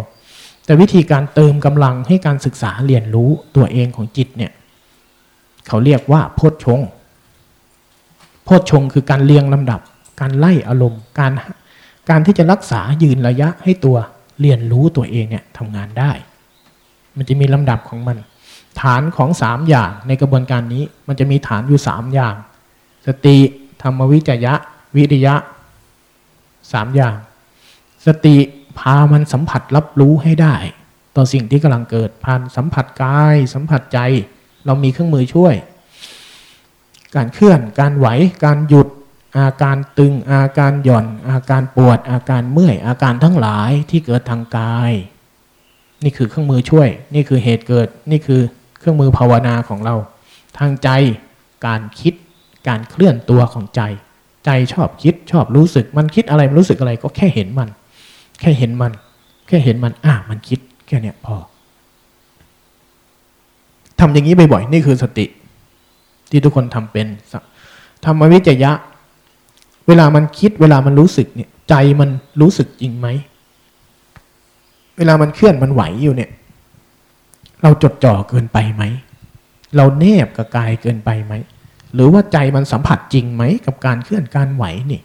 มันมีม่านหมอกของความคิดม่านหมอกของอารมณ์ม่านหมอกของอะไรไม่รู้ในหัวในใจเราบังไหมลงรายละเอียดกับมันบ้าง เราเดินไปนี่เราทื่อๆเกินไปไหม เหมือนรู้สึกตัวแต่ตาลอยๆ มีภาพจำลองในหัว ตาปลือไหมกายมันตื่นไหมใจมันตื่นไหม นี่คือธรรมวิจยะ ไม่ใช่เดินแบบทู่สีอย่างเดียวนะ ไม่ใช่เดินแบบเท้ากระทบพื้นก็รู้สึกตัวก็รู้ไปงั้นแหละ แต่ก็เบลอๆมึนๆงงๆ อันนี้ขาดธรรมวิจยะ ขาดโยมนสิการ โยนิโสมนสิการและธรรมวิจยะเนี่ยเป็นเรื่องเดียวกัน มีความเยียบคาย มีความใส่ใจ จริง ๆ มันเป็นความใส่ใจ ใส่ใจกับสิ่งที่ทำ ใส่ใจกับมันจริง ๆ ว่าอ้าใจเราตื่น ใจเรารู้อ้าวเห็นคิด เห็นการเคลื่อนการไหว น้ำหนักอาการทางกายเนี่ยมีน้ำหนักมีอาการที่เกิดขึ้นเปลี่ยนแปลงไปตลอด เราใส่ใจกับมันเล่นกับมัน สัมผัสกับมัน รับรู้กับมัน บ่อยๆ คือวิริยะ วิริยะคือใส่ใจทำเรื่องนี้สามฐานเนี่ยเป็นฐานของการภาวนาทั้งหมดไอกระบวนการที่วงจรที่ไล่ให้ฟังทั้งหมดเนี่ยอยู่ภายใต้สามฐานนี้ ถ้าสามสิ่งนี้ต่อเนื่องไม่ได้กำลังของสมาธิไอ้พุดดิ้งก็ก่อตัวไม่ได้เช่นกัน ปัญญาจิตที่มันจะไปเกิดกระบวนการในการถอนตัณหาอุปทานก็ทำไม่ได้เช่นกัน วงจรไม่ครบ ถ้าโยมเคยเล่นเกมนะ เคยเล่นไหมอาตมาเรียนจบวิทคอมชินกับเกม เวลาเราเล่นเกมน่ะ มันจะมีบางด่านที่มันจะต้องผสมสัดส่วนให้พอดีก่อนมันถึงจะปลดล็อก เหมือนเราทำอะไรสักอย่างมันจะต้องผสมสัดส่วนของมันก่อนน่ะ มันถึงจะปลดล็อกสิ่งนั้นได้ เวลาภาวนาก็เช่นกัน มันเป็นวงจรเดียวกับการเล่นเกมเลยนะ ถ้าเราทำ quest ไม่ครบ หาชิ้นส่วนอุปกรณ์ไม่ครบผสมสัดส่วนจิ๊กซอมันไม่ครบภาพมันเนี่ย ถ้าพูดถึงจิ๊กซอน่าจะง่ายกว่าเนาะอาตมาพูดแบบดิจิตอลอาตมาเล่นเกมแบบดิจิตอลโยมอาจจะเล่นเกมแบบจิ๊กซอตัวต่อก็ได้ ถ้าเราหาจิ๊กซอตัวต่อไม่ครบเนี่ย ภาพมันเป็นภาพไม่ได้ ชิ้นส่วนอุปกรณ์นั้นมันเป็นตัวตนนั้นจริง ๆ ไม่ได้มันสมบูรณ์ไม่ได้ การที่เรามีสติมีธรรมธรรมวิจยะมีวิทยะเนี่ยคือการต่อจิ๊กซอของของขณะปัจจุบันเราเนี่ยให้มันสมบูรณ์แบบขึ้น เมื่อใดที่เราอุปสรรคของมันอะอุปสรรคของไอ้สามฐานในช่วงภาวนาใหม่ๆเนี่ยสิ่งที่เป็นปัญหาที่สุดคือนิวรณ์ความคิดความง่วงความเบื่อความคุ้นชินเดิมๆ ตามสัญชาตญาณเราทั้งหลายเนี่ยจะเป็นอุปสรรคในการทำให้ใจเราไม่สามารถ สติธรรมวิจยะวิริยะมันทำงานไม่ได้ไอ้สามฐานนี่ทำงานไม่ค่อยได้ เราจะชอบเพลินเข้าไป จะชอบนัวเนียเข้าไป จะชอบเคลิ้มเคลิ้มยกมือก็คิดบ้าง เพลินบ้างอะไรบ้าง สิ่งเหล่านี้จะเป็นสิ่งที่ทำให้ไอ้นี่ดรอปลง เมื่อไอ้นี่มันไม่สมบูรณ์แบบปิติก็ไม่เกิด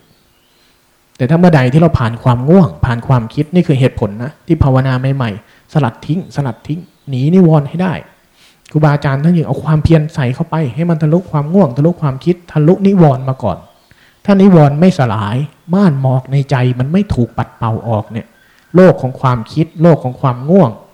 มันบังอยู่เนี่ยไอ้สามฐานนี้ไม่สมบูรณ์มาต่อจิ๊กซอในตัวมันเองไม่ได้ มันจึงต้องปัดเป่าพื้นที่ เปรียบยังไงดี มันเหมือนใจเรามันเป็นเก้าอี้หนึ่งตัวเนี่ย เป็นโต๊ะหนึ่งตัว ตรงเนี้ย มันถูกขยะมูลฝอยอะไรไม่รู้อะเยอะไปหมดวางอยู่บนเก้าอี้อยู่บนโต๊ะของเราเนี่ย โต๊ะโต๊ะเรามันจะใช้ประกอบสัดส่วนไอจิ๊กซอนี้ก็ไม่ได้เช่นกัน หน้าที่เราคือปัดเป่ามันทิ้งก่อน ปัดเป่ามันทิ้งก่อน ปัดเป่าความคิดความง่วง ความอึดอัดเรื่องราวในหัวเรื่องราวในใจฟุ้งซ่านลำคาญทั้งหลายเนี่ยปัดมันทิ้ง การปัดมันทิ้งมันจึงเป็นความเพียรเบื้องต้น เห็นความคิดทิ้งไปเลย ทิ้งไปเลย ทิ้งไปเลย สนัดจิตให้ตื่นขึ้น สนัดจิตให้ตื่นขึ้น ตื่นขึ้นมา ให้ตามันตื่น ให้ตาในมันตื่น ทะลุความง่วง ทะลุความคิดออกมา เมื่อใดที่มันทะลุความง่วง ทะลุความคิดออกมาได้ มันก็เหมือนเราเคลียร์โต๊ะบนหน้าเรา ใจเราจะโล่งจะว่างขึ้นเห็นไหมภาวนาเจอกันไหมคนเก่าๆเอออาการนี้เรียกว่าปิติ สังเกตดูนะ ถ้าเราผ่านความง่วงผ่านความคิดได้เนี่ยกายเบาจิตเบาใช่ไหมกายเบาจิตเบากายกระจายไปด้วยกันดีๆ รู้สึกตัวทั่วพร้อมเริ่มเกิด สติระดับที่สองเริ่มพัฒนาที่ไล่ลำดับมัน อยู่ที่ว่าเราจะเราจะอธิบายแบบไหน แต่กระบวนการพวกนี้เดินแบบนี้ทั้งนั้นผ่านง่วงผ่านคิดออกมาได้ ปิติเริ่มเกิด ปิติในแบบเคลื่อนไหวพวกเราเนี่ยจะเป็นอาการเบากายเบาใจ กายกระจายไปด้วยกันดีๆ ไม่ต้องอึดอัดใจเร็ว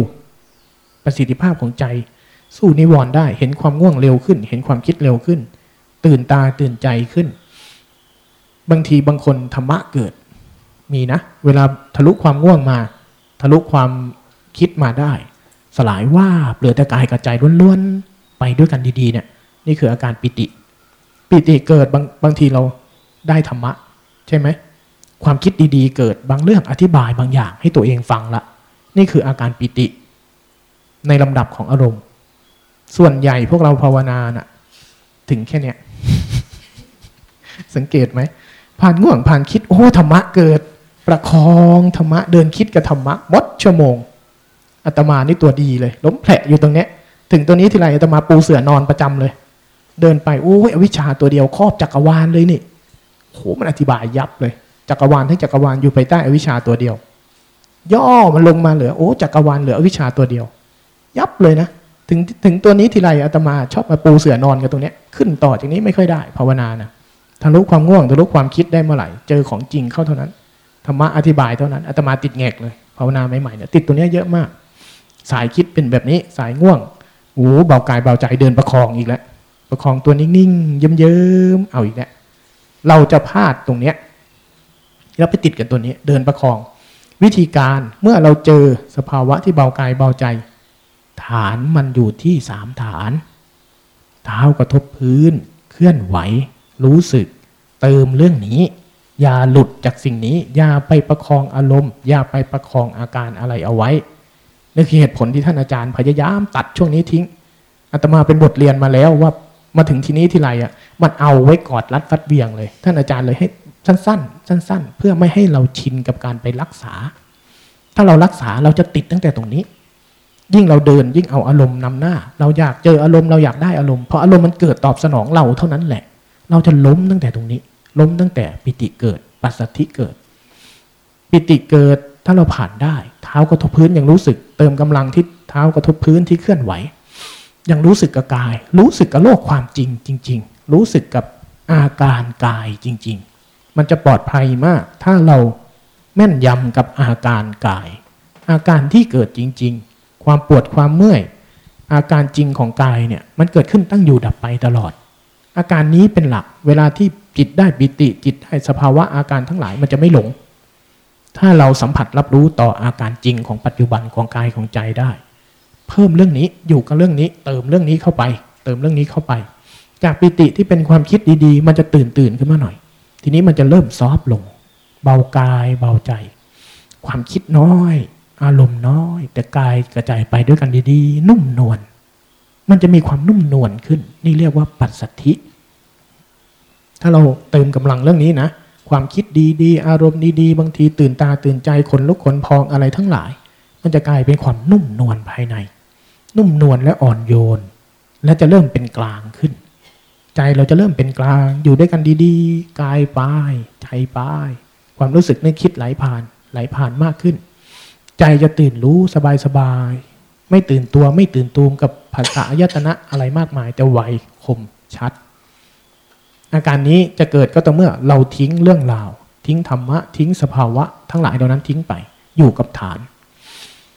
เติมฐานเรื่องนี้ไว้เคลื่อนไหวไว้รู้สึกตัวไว้ไม่ต้องประคองอาการไม่ต้องประคองอะไรทั้งนั้น ไม่ต้องประคองไม่ต้องรักษาปล่อยทิ้งให้หมด แล้วมันจะทะลุผ่านทะลุผ่าน ใจจะมีกำลังในการเบาโปร่งโล่งง่ายผัสสะอายตนะคมชัด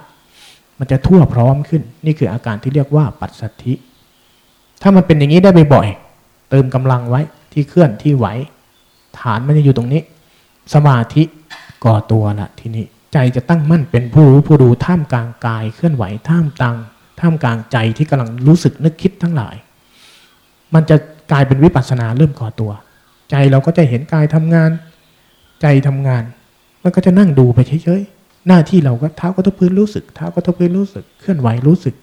รู้สั้นๆ อยู่กับการเคลื่อนการไหวอยู่กับอาการจริง ๆ ของกายที่เกิดตลอดเช่นกัน ถ้าเราเติมเรื่องนี้กำลังของสติกำลังของสมาธิมันจะก่อตัวได้ ก่อตัวได้ มันก่อตัวได้เมื่อไหร่วงจรในการศึกษาเรียนรู้ตัวเองเริ่มเกิด มันจะเกิดขึ้นในการก่อตัวในการศึกษาเรียนรู้เข้าใจสิ่งนั้นเข้าใจพฤติกรรมจริงของกาย เข้าใจพฤติกรรมของใจ รูปนามไตรลักษณ์อริยศาสัจ สัจจะความจริงทั้งหลายที่เขาพูดกันเนี่ย มันซ่อนอยู่ในพฤติกรรมของกาย มันซ่อนอยู่ในพฤติกรรมของใจเรานี่แหละ ไม่ต้องหาที่อื่น หาที่อื่นคุณไม่เจอ คุณเจอของปลอม โอกาสสูงมากที่คุณจะเจอธรรมะของปลอม ถ้าคุณหาที่อื่นเพราะธรรมะที่แท้จริงซ่อนอยู่ในพฤติกรรมกาย ซ่อนอยู่ในพฤติกรรมใจเรานี่เมื่อใดเข้าใจพฤติกรรมของกาย เมื่อใดเพื่อเข้าใจพฤติกรรมของใจ นี่คือโลกจำลองของจักรวาลนนี้ทั้งหมด จักรวาลภายนอกที่เราเห็นกว้างใหญ่กว้างไกลเนี่ยมีวงจรแบบเดียวกันในกายในใจเรานี่แหละ ธรรมะที่มันครอบงำจักรวาลแค่ไหน แบบจำลองมันอยู่ในกายในใจ แบบจำลองในกายในใจก็ครอบงำจักรวาลได้เท่านั้น คุณหาธรรมะจากที่อื่นคุณจะหลง แต่ถ้าเห็นพฤติกรรมของกายของใจศึกษาพฤติกรรมของกายของใจไปเรื่อย ๆ เนี่ย มันจะเห็นวงจรของธรรมชาติทั้งหลายหมดเลย มากบ้างน้อยบ้างตามกำลังของสมาธิ เมื่อสมาธิก่อตัวเห็นพฤติกรรมของกายของใจได้มากเข้าใจ เราสามารถศึกษาเรียนรู้ได้มากเข้า ปัญญาจิตที่เกิดขึ้นมันจะไปถอนกิเลสตัณหา สมาธิกับอุเบกขาเริ่มก่อตัวโดยธรรมชาตินะ เมื่อมันเริ่มก่อตัวโดยธรรมชาติเนี่ยสมาธิก่อตัวได้มากเข้าอุเบกขาเริ่มมากขึ้น การมีเราในนั้นจะน้อยลง การที่ต้องประคองที่ต้องรักษาอารมณ์จะน้อยลง ใจมันจะเริ่มทำเองเป็นทำเองเป็น เวลามันวูบเข้าไปในความคิดมันก็ถอน เคยเป็นไหมเคยภาวนาถึงถึงขั้นนี้ไหมเดินเดินไปเนี่ยพอมันวูบเข้าไปในความคิดมันถอนว่า มันเพ่งจ้องกายเกินไปเห็นน้ำหนักหน่อยเดียวถอนว่า ถอนว่าขึ้นมาอยู่กลางๆสบายๆเนี่ย ถึงไหมสมน้ำหน้า มันถึงได้ไม่เปลี่ยนไงล่ะภาวนาไม่ถึงนี่มันก็ไม่เปลี่ยนตัว ภาวนาถึงนี่ถ้ามันถ้ามันไม่ถึงนี่เราก็จะมากก็ได้ สบายกายสบายใจ เท่าทันความคิดเท่าทันอารมณ์มันก็ได้แค่นั้นแหละ แต่ถ้าเรารักษากำลังต่อได้ถึงนี่ ต่อได้ถึงนี่ ต่อได้ถึงนี่ ต่อได้ถึงนี่ มันมันสามารถที่เห็นความคิดวูบมันเด้งขึ้น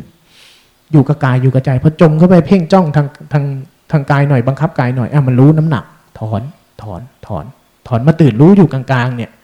เนี่ยจังหวะเนี้ย มันจะเริ่มทำเองเป็นมากขึ้นอุเบกขาเริ่มก่อตัวขึ้น เริ่มก่อตัวขึ้น เริ่มก่อตัวขึ้น ปัญญาจิตมันจะเข้าใจธรรมชาติทั้งหลาย มันจะไปถอนกิเลสตัณหาอุปาทาน มันจะไปถอนแรงเหวี่ยงในใจเราให้น้อยลง ตอนสภาวะพวกนี้เกิดนะ ตอนเราจะเข้าใจอะไรบางเรื่องจริงๆเนี่ยตอนญาณปัญญามันเกิดจริง ๆ เนี่ยไม่มีชื่อ ไม่มีเสียง ไม่มีคำอธิบายไร้เสียงเงียบกริบ แต่พิสดารมาก แต่ธรรมดาธรรมดาสุดๆ แค่พยายามจะอธิบายมันว่าอะไรนะยังไม่ใช่เลย ของจริงนิ่งเป็นใบขนาดนั้น เวลาเจอมันจริง ๆ เนี่ย เป็นเรื่องที่ธรรมดาธรรมดามากๆ แต่อธิบายไม่ได้ ไม่รู้จะอธิบายมันว่าอะไร แค่พยายามอธิบาย ไม่ใช่ตัวนี้อีกแล้วไม่ใช่สภาวะที่เราเจออีกแล้วไม่ใช่ตัวตนจริง ๆ ของมันเพราะฉะนั้นไม่ต้องไปหาธรรมะอธิบาย ไม่ต้องไปหาชื่อเสียงอธิบาย แต่ผลของมันจะเป็นอย่างเดียวกัน ใจเราจะฉลาดขึ้น ใจเราจะเบาขึ้น ใจเราจะไม่ดิ้นรนเท่าเดิม ใจแรงเหวี่ยงในใจ แรงเหวี่ยงที่จะตอบโต้ต่อภาษายตนะต่อความชอบไม่ชอบ จะลดลงโดยธรรมชาติเลย ผลของมันคือการยอมรับ เมื่อยอมรับมันจะเป็นอิสระ อุเบกขาที่เรียกว่าศีลขันสมาธิขันปัญญาขันที่กลายเป็นอุเบกขาตัวสุดท้ายเนี่ย มันจะก่อตัวขึ้นสูงขึ้นสูงขึ้นตามกำลัง จิตเราจะกลายเป็นศีลขันสมาธิขันปัญญาขัน มันจะมีความนิ่ง ความนุ่มนวลความตื่น ความไม่ซัดสายไปกับอารมณ์ทั้งหลายจะเพิ่มขึ้น มากเข้าไอ้นี่แหละที่เรียกว่าปกติ มันจะเข้าสู่สภาวะที่เป็นปกติของมันมากขึ้น จากเดิมทีที่มันวิ่งเตลิดเปิดเปิงไปกับความคิดอารมณ์ตลอด พอเรารักพอเรารักษากระบวนการเติมกำลังสติได้มากขึ้น มันสลายกิเลสตัณหาอุปทานได้รอบหนึ่งใจจะปกติมากขึ้น นุ่มนวลขึ้น กลับมานิ่งขึ้น กลับมาเป็นปกติขึ้นซัดสายไปตามแรงอารมณ์น้อยลง น้อยลงวงจรนี้ก็จะผัดกันคลาย รอบหนึ่งเราเดินเพื่อชงได้รอบหนึ่งมันเปลี่ยนเราสักห้าเปอร์เซ็นเราก็เบาขึ้นห้าเปอร์เซ็นแล้วมันก็สลายว่าเริ่มใหม่ไม่ได้อยู่ตลอดนะลำดับอารมณ์พวกนี้ไม่ได้อยู่ตลอด แล้วไม่ได้แล้วบางทีไม่ได้ก่อตัวใช้เวลานานนะบางทีแป๊บเดียว ทะลุพรวดเลย ทะลุพรวดขึ้นมาเข้าใจบางอย่าง เปลี่ยนว่าเบากายเบาใจเห็นต่อหน้าต่อตา บางครั้งใช้เวลาเป็นสองสาวัน บางครั้งใช้เวลาเป็นเดือนกว่าที่มันจะเดินรอบครบของมัน เรื่องพวกนี้เราเรากำหนดกฎเกณฑ์กับมันไม่ได้ แต่เราสร้างเหตุได้ บริหารเหตุได้ทำยังไงที่มันจะสัมผัสรับรู้ธรรมชาติทั้งหลายอย่างเป็นธรรมชาติของกายของใจเนี่ย เราทำได้แค่เรื่องเดียวนี้จริง ๆ เรื่องอื่นทำไม่ได้เลยลำดับของปิติปัสสัทธิสมาธิอุเบกขาพูดให้เราเข้าใจว่ากระบวนการพวกนี้มีอาการแบบไหน แต่สิ่งเหล่านั้นเราทำไม่ได้ เราทำให้เกิดไม่ได้ เราทำให้ก่อตัวก็ไม่ได้ เราทำให้เป็นแบบนั้นก็ไม่ได้ แต่เราทำให้มันหายได้ขี้โกงไหมสมาธิก่อตัวก็ได้ แต่เราสร้างมันขึ้นไม่ได้ แต่เราทำให้มันหายได้ขี้โกงไหมล่ะ การภาวนาเนี่ยมันหายได้ตรงที่ว่าอ้าวเรารู้สึกตัวมาดี ๆ อาการอะไรเกิด โอ้เข้าไปอินกับมันหายจ้อย สลายต่อหน้าต่อตาเลย อ้าวเพลินไปเพลินไปแป๊บเดียว อ้าวจิตได้กำลังอยู่ดีๆ เพลินไปแป๊บเดียวกายหนักกายซึมจิตง่วงมาจ้อย ขนาดนั้นเราทำให้มันหายได้ง่ายมาก ถ้าใจเรามันไม่เป็นกลางพอ แต่เราสร้างเหตุได้ ไม่ว่าอะไรเกิดขึ้นปล่อยผ่าน ปล่อยผ่าน ปล่อยผ่าน ขยับรักษาการเคลื่อนการไหวรู้ทีละขณะ รู้เล่นๆรู้จากกายที่บอกไปเรื่อยๆ เดี๋ยวมันก็บอกอันนั้นเดี๋ยวมันก็บอกอันนี้อ้าวเพลินเกินไปไหมเหนื่อยเกินไปไหมเดินเดินไปเหนื่อยเกินไป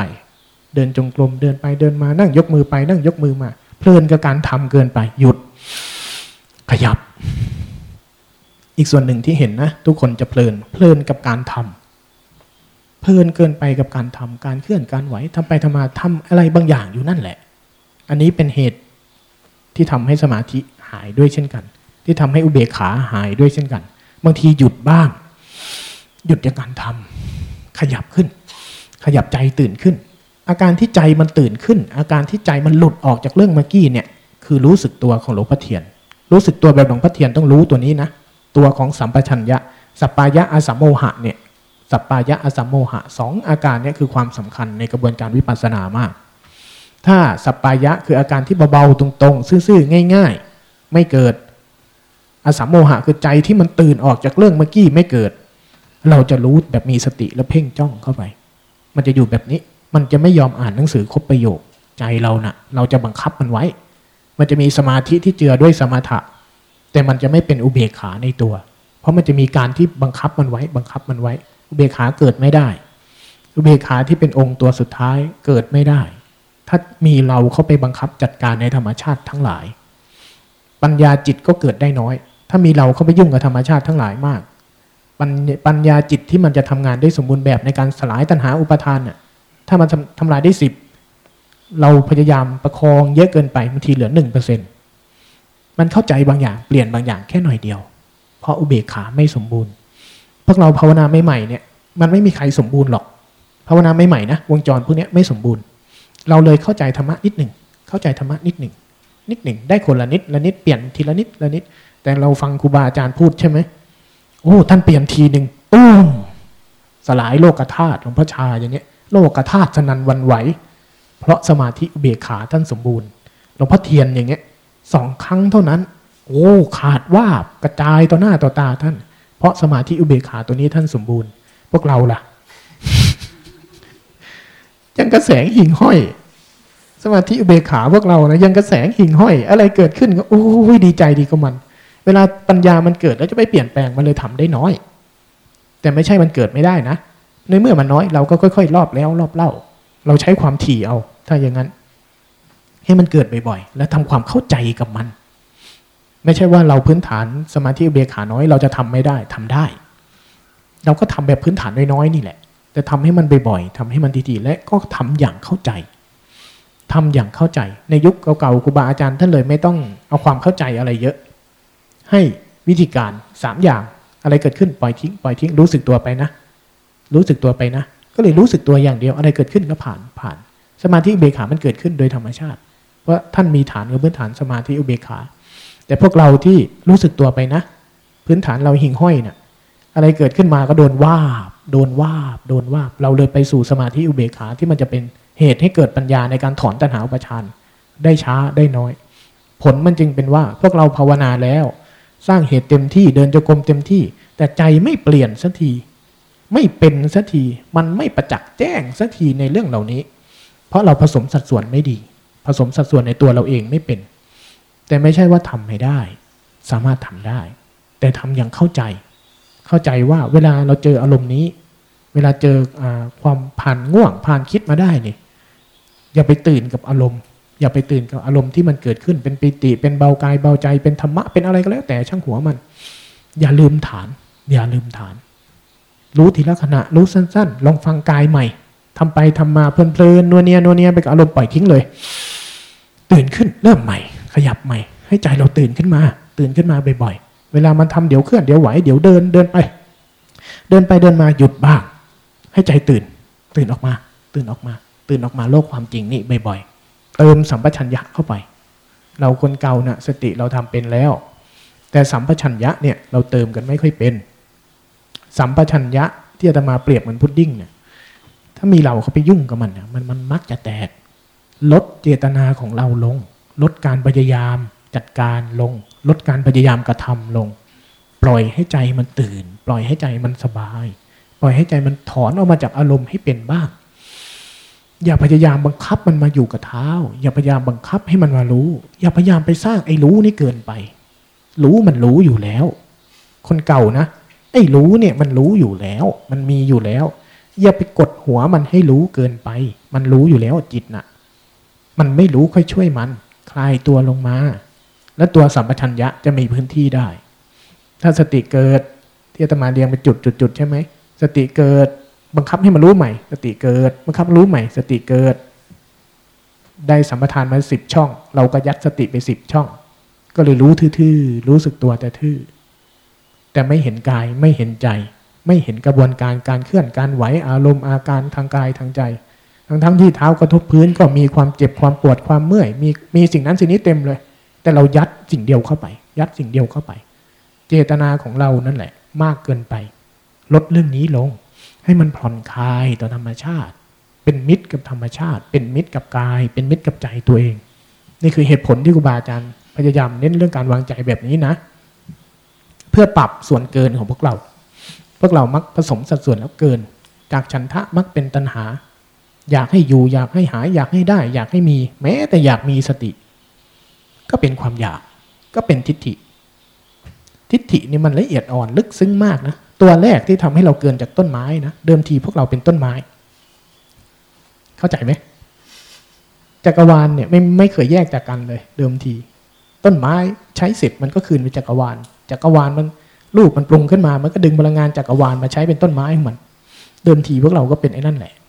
เป็นสิ่งเหล่านั้น แต่ไอ้ตัวทิฏฐินี่แหละ ไม่อยากคืนไปเป็นจักรวาลนะขอส่งตัวไว้แบบหนึ่งได้ไหม เลยพยายามที่จะส่งตัวไว้ส่งตัวไว้พอมากเข้ามีกำลังมากเข้าเริ่มแยกตัวเองออกจากจักรวาลมาเป็นต้นไม้แปลกๆเริ่มไปสร้างรูปอาศัยของตัวเอง เป็นสิงสาราสัตว์ตัวเล็กๆๆๆขึ้นมาแล้วกลายเป็นพลังงานชีวิตที่รูปแบบที่เริ่มเกินจากจักรวาลเดิมๆออกมาไอ้ทิฏฐิคือไอ้ไอ้อวิชชาคือไอ้ทิฏฐิตัวแรกเนี่ยพาเราเป็นวงจรมาเป็นมนุษย์วุ่นวายทุกวันนี้ก็เพราะมันนี่แหละ มันนี่แหละ เวลาเรามาภาวนาในกระบวนการเคิร์ฟครึ่งแรกมาด้วยเขา เราเลยคุ้นชินกับการพยายามทำอะไรสักอย่างตลอด เพราะนี่เป็นความคุ้นชินที่พาให้เราพัฒนามาเป็นมนุษย์ ในจิตนะ ในวงจรจิตเนี่ยไอ้นี่เป็นตัวแรกที่พาเราขึ้นมาทั้งหมดเลย แต่ในวงจรช่วงหลังที่จะเป็นช่วงวงจรคลายออกเนี่ย เราเลยต้องเห็นไอ้ตัวที่พาเราขึ้นมานี่แหละ คืออาการที่ใจพยายามทำอะไรสักเรื่อง อาการที่ใจพยายามทำอะไรสักอย่างเมื่อใดที่ถูกรู้ เมื่อใดที่เห็นชัด เมื่อใดที่ตื่นออก เมื่อใดที่กำลังนี้สลายวาบต่อหน้าต่อตา เมื่อนั้นเราจะตื่นรู้ เมื่อนั้นพุทธสภาวะจะปรากฏกับเรา พุทธสภาวะอยู่ตรงข้ามกับการกระทำสภาวะของสติสมาธิอุเบกขาที่สมบูรณ์แบบของเขาจริงๆเน่ยเป็นพุทธสภาวะจริงๆเนี่ยมันตรงข้ามกับการกระทำนะ แต่ใจเราที่คุ้นชินกับการกระทำมาตลอดเนี่ยมันบังไอ้นี่ไว้ตลอด การภาวนาการเจริญสติจึงต้องอาศัยการกระทำเช่นกัน เพื่อให้เห็นการกระทำมันเหมือนรถที่มันวิ่งเร็วมาตลอดชีวิตนี่มันวิ่งมา 20 กิโลเมตร 50 กิโลเมตร อยู่ๆมันจะโดดลงมาเลยอะ คอหักตาย เข้าใจไหม คอหักตายนะ มันโดดไม่เป็นหรอก ถ้ามันเคยวิ่งอยู่ 50 กิโล มันก็คิดว่าไอ้แรงเวียงในใจที่ 50 กิโลน่ะคือปกติ เราเลยต้องเอาเอาบางอย่างเขาไปเทียบเคียง ให้มันเห็นว่าเฮ้ยมันมันมันมีรถที่วิ่งช้ากว่านี้นะ ถ้ารถเราวิ่งเลนเดียว คันเดียวมาตลอดชีวิต ใจเราที่มันเคยทำเคยเคลื่อน เคยไหวเคยเป็นอย่างเงี้ตลอดชีวิตน่ะ มันไม่รู้หรอกนะว่ามันมีอย่างอื่นด้วย แต่การที่เราเคลื่อนเราไหวการที่เราใช้กายช้าๆการที่เราทำอันเนี้ย เพื่อให้จิตมันเห็นข้อเปรียบเทียบว่าเหมือนเอารถอีกคันหนึ่งมาวิ่งเทียบเดี๋ยวก็วิ่งเร็วกว่าบ้างเดี๋ยวก็วิ่งช้าบ้าง ทีนี้ใจเราที่อยู่บนรถคันหนึ่งอ้าวอาการนี้มันมีช้ากว่านี้ด้วย มันมีเร็วกว่านี้ด้วย มันก็จะเริ่มเกิดข้อเปรียบเทียบ การที่เรามีสติเคลื่อนไหว ผ่านการสัมผัสกายสัมผัสใจเนี่ยที่พาใจเราตื่นออกจากความคิดเป็นเนี่ย เพื่อให้ใจเกิดข้อเปรียบเทียบว่าอ้าวใจนี้ไม่ต้องคิดตลอดก็ได้เหรออ้าวมันไม่ต้องรู้สึกตลอดก็ได้เหรออ้าวมันมีการว่างๆจากความคิด มันมีการถอนออกจากความคิดก็เป็นเหรอ เพื่อให้เกิดข้อเปรียบเทียบในใจ แล้วใจมันจะรู้ว่ามันจะโดดออกมาเป็นแล้วทีเนี้ยอาการของสติสัมปชัญญะจึงทำงานได้ แต่ถ้ามันไม่เคยมีชุดเปรียบเทียบใดๆในใจเลยอะมันก็จะเชื่อความคิดเดิมของมันตลอดสาเหตุที่เราเจริญสติเคลื่อนไหวนี่นะเพื่อให้เจอว่าจริง ๆ แล้วนะมันแค่นี้นะมันแค่นี้นะอาการเบาก็มีอาการหายไปของความคิดอาการดับสลายลงต่อหน้าต่อตาของธรรมชาติทั้งหลายก็มี ไม่ใช่มีแบบเดียวที่มันชินมาตลอด แต่ใจไม่เคยรู้ ใจเราไม่เคยรู้ เพราะไอ้แรงที่พาเราก่อตัวมาเป็นมนุษย์มาเป็นพวกเราเนี่ย มันมาด้วยแรงพยายามผลักดัน ช่วงกระบวนการถอนเราเลยต้องใช้การเคลื่อนไหว ใช้การทำเพื่อให้เห็นว่าจริง ๆ แล้วน่ะ ปัญหาของกระบวนการที่มาเป็นเรา มันเกิดจากการที่ใจพยายามเคลื่อนพยายามทำที่เรียกว่าตัณหาอุปทานเนี่ย ตลอดมันคือไอ้นี่เองที่มันเคยเป็นปัญหาไอ้นี่เองที่พาขึ้นมา เพื่อให้เห็นแล้วเพื่อที่จะสลายมันลง เท่านั้นกระบวนการนี้ เมื่อเมื่อเราสลายลงที่สุดไปเป็นอะไร ต้นไม้ ไม่เป็นอะไรเลย ความมีเราหนึ่งคนเนี่ย เป็นความเป็น pro เป็น process นี้ เป็นหนึ่งในชุดของ process นี้ เป็นผลผลิตของไอ้ process เนี้ยในขณะที่เรากำลังสลายก็มีอีกพวกหนึ่งกำลังก่อตัวใหม่ เข้าใจไหม วกเราพยายามสลายแทบตายไอ้พวกหนึ่งก็พยายามก่อตัวแทบตายเหมือนกัน แต่ไอ้ความก่อตัวแทบตาย ความที่เราพยายามมายกมือยกเท้าแทบตาย สลายแทบตายเนี่ย ตอนหนึ่งอาตมาสงสัย ในเมื่อสุดท้ายมันสลายมันก่อตัวมาทำไมวะทำไมต้องก่อตัวจักรวาลขี้โกงนะนี่คำตอบของหลวงพ่อพุทธทาสโผล่ขึ้นมาต่อหน้าต่อตาเลยตาตาตา มันเป็นวงจรของมันเช่นนั้นแหละ ไม่มีใครกำหนด ไม่มีใครบัญญัติ ความเป็นเราต่างหาก เป็นความเข้าใจผิดในระหว่างโปรเซสนี้ ความมีเราก็เป็นโปรเซสนี้เท่านั้นอะจะโพชงไปจักรวาลจ้อย จะออกอีกนอกจักรวาลไหมแต่เรื่องนี้เป็นเรื่องเดียวกัน เห็นไหมว่าความเข้าใจต่อวงจรภายในนี่มันครอบงำได้ทุกเรื่อง ในโลกนี้นะอยู่ภายใต้แพทเทิร์นเหล่านี้ อยู่ที่ว่าเราผสมจิ๊กซอเป็นไหม เราผสมสัดส่วนของธรรมชาติทั้งหลายเป็นไหม คนภาวนา ในสติปัฏฐานที่เราสวด เห็นเหตุเกิดในธรรมนั้นบ้าง เห็นการตั้งอยู่ในธรรมนั้นบ้าง เห็นการสลายไปในธรรมนั้นบ้าง นี่คือตัวธรรมะ นี่คือตัวปัญญาญาณไม่ใช่เข้าใจเรื่องอื่น เข้าใจกระบวนการสัดส่วนของธรรมชาติเหล่านี้ก่อตัวยังไง เกิดขึ้นยังไง มันทำอาการแบบไหน มันส่งผลแบบไหนต่อกัน นี่คือกระบวนการวิปัสสนา นี่คือกระบวนการที่จำเป็นในกระบวนการเหล่านี้ ไม่ใช่กระบวนการที่ทำแล้วจะไปสู่ผลไอ้นั่น ทำแล้วจะไปสู่ผลอันนี้ พยายามรักษาอันนี้เพื่อให้ได้อันนั้นไม่มีไม่ใช่ เราก่อตัวทั้งธรรมชาติ เพื่อใช้กระบวนการของธรรมชาติบางอย่าง ให้เขาทำงานบางอย่างได้ หน้าที่เราหน้าที่บริหารมรรคเนี่ยทำให้ธรรมชาติของการตื่นรู้ ธรรมชาติที่มันศึกษาเรียนรู้กายเรียนรู้ใจเนี่ยมันทำงานได้ เท่านั้นเลยโพชฌงเมื่อสรุปลงมาเหลือสามอย่าง รู้สึกตัวแต่ละขณะแต่ละขณะไป หน้าที่เดียวเลยนะ หน้าที่เราไม่ใช่อะไร มันทื่อเกินไปไหม มันเพลินเกินไปไหม มันเข้าไปในอารมณ์เข้าไปในอาการไหม มันกลับมาตื่นรู้ไหม แค่นี้แหละ ที่เหลือใช้เครื่องมือช่วย ในการเคลื่อนในการไหวในการนั่งนิ่ง ในการดูลมหายใจในการขยับ ในการนั่งดูบ้าง ในการทำอะไรก็ได้ ที่จะให้การรู้เนี่ยทำงานได้ทำงานได้ สรุปแล้วย่อเลยแค่นี้เองง่ายไหมทีนี้เนาะ ลากซะยาวสุดท้ายเหลือแค่เนี้ยมันจึงสรุปแค่ว่า รู้สั้นๆ ทีละขณะ รู้เท่าที่กายมันบอกเลือกแค่อันเนี้ยคุณอย่าไปทำอะไรเกินจากนี้ อะไรมันเกินจากนี้คุณก็รู้มันจบ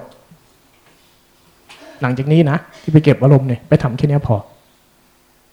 รู้มันทีละสั้น ๆ ทีละขณะ รู้มันเท่าที่กายบอก อย่าไปทำอะไร แล้วมันทำอะไรก็รู้มัน แค่นี้แหละ จบกระบวนการได้แล้ว จะทำแค่นี้เป็นนะ ถ้าใจทำอันนี้เป็นเมื่อไหร่เนี่ยโอ้ยสบาย สบายเลยล่ะแค่นี้เนาะมีใครมีคำถามอะไรไหม เอาเฉพาะช่วงพวกนี้แหละ เรื่องจักรวาลเอาไว้ทีหลัง ไม่ต้องถาม เรื่องภาวนาเนี่ยใครพอเข้าใจไหม หรือว่ามีปัญหาตรงไหน หรือว่าไม่เข้าใจตรงไหนในกระบวนการภาวนาเนี่ย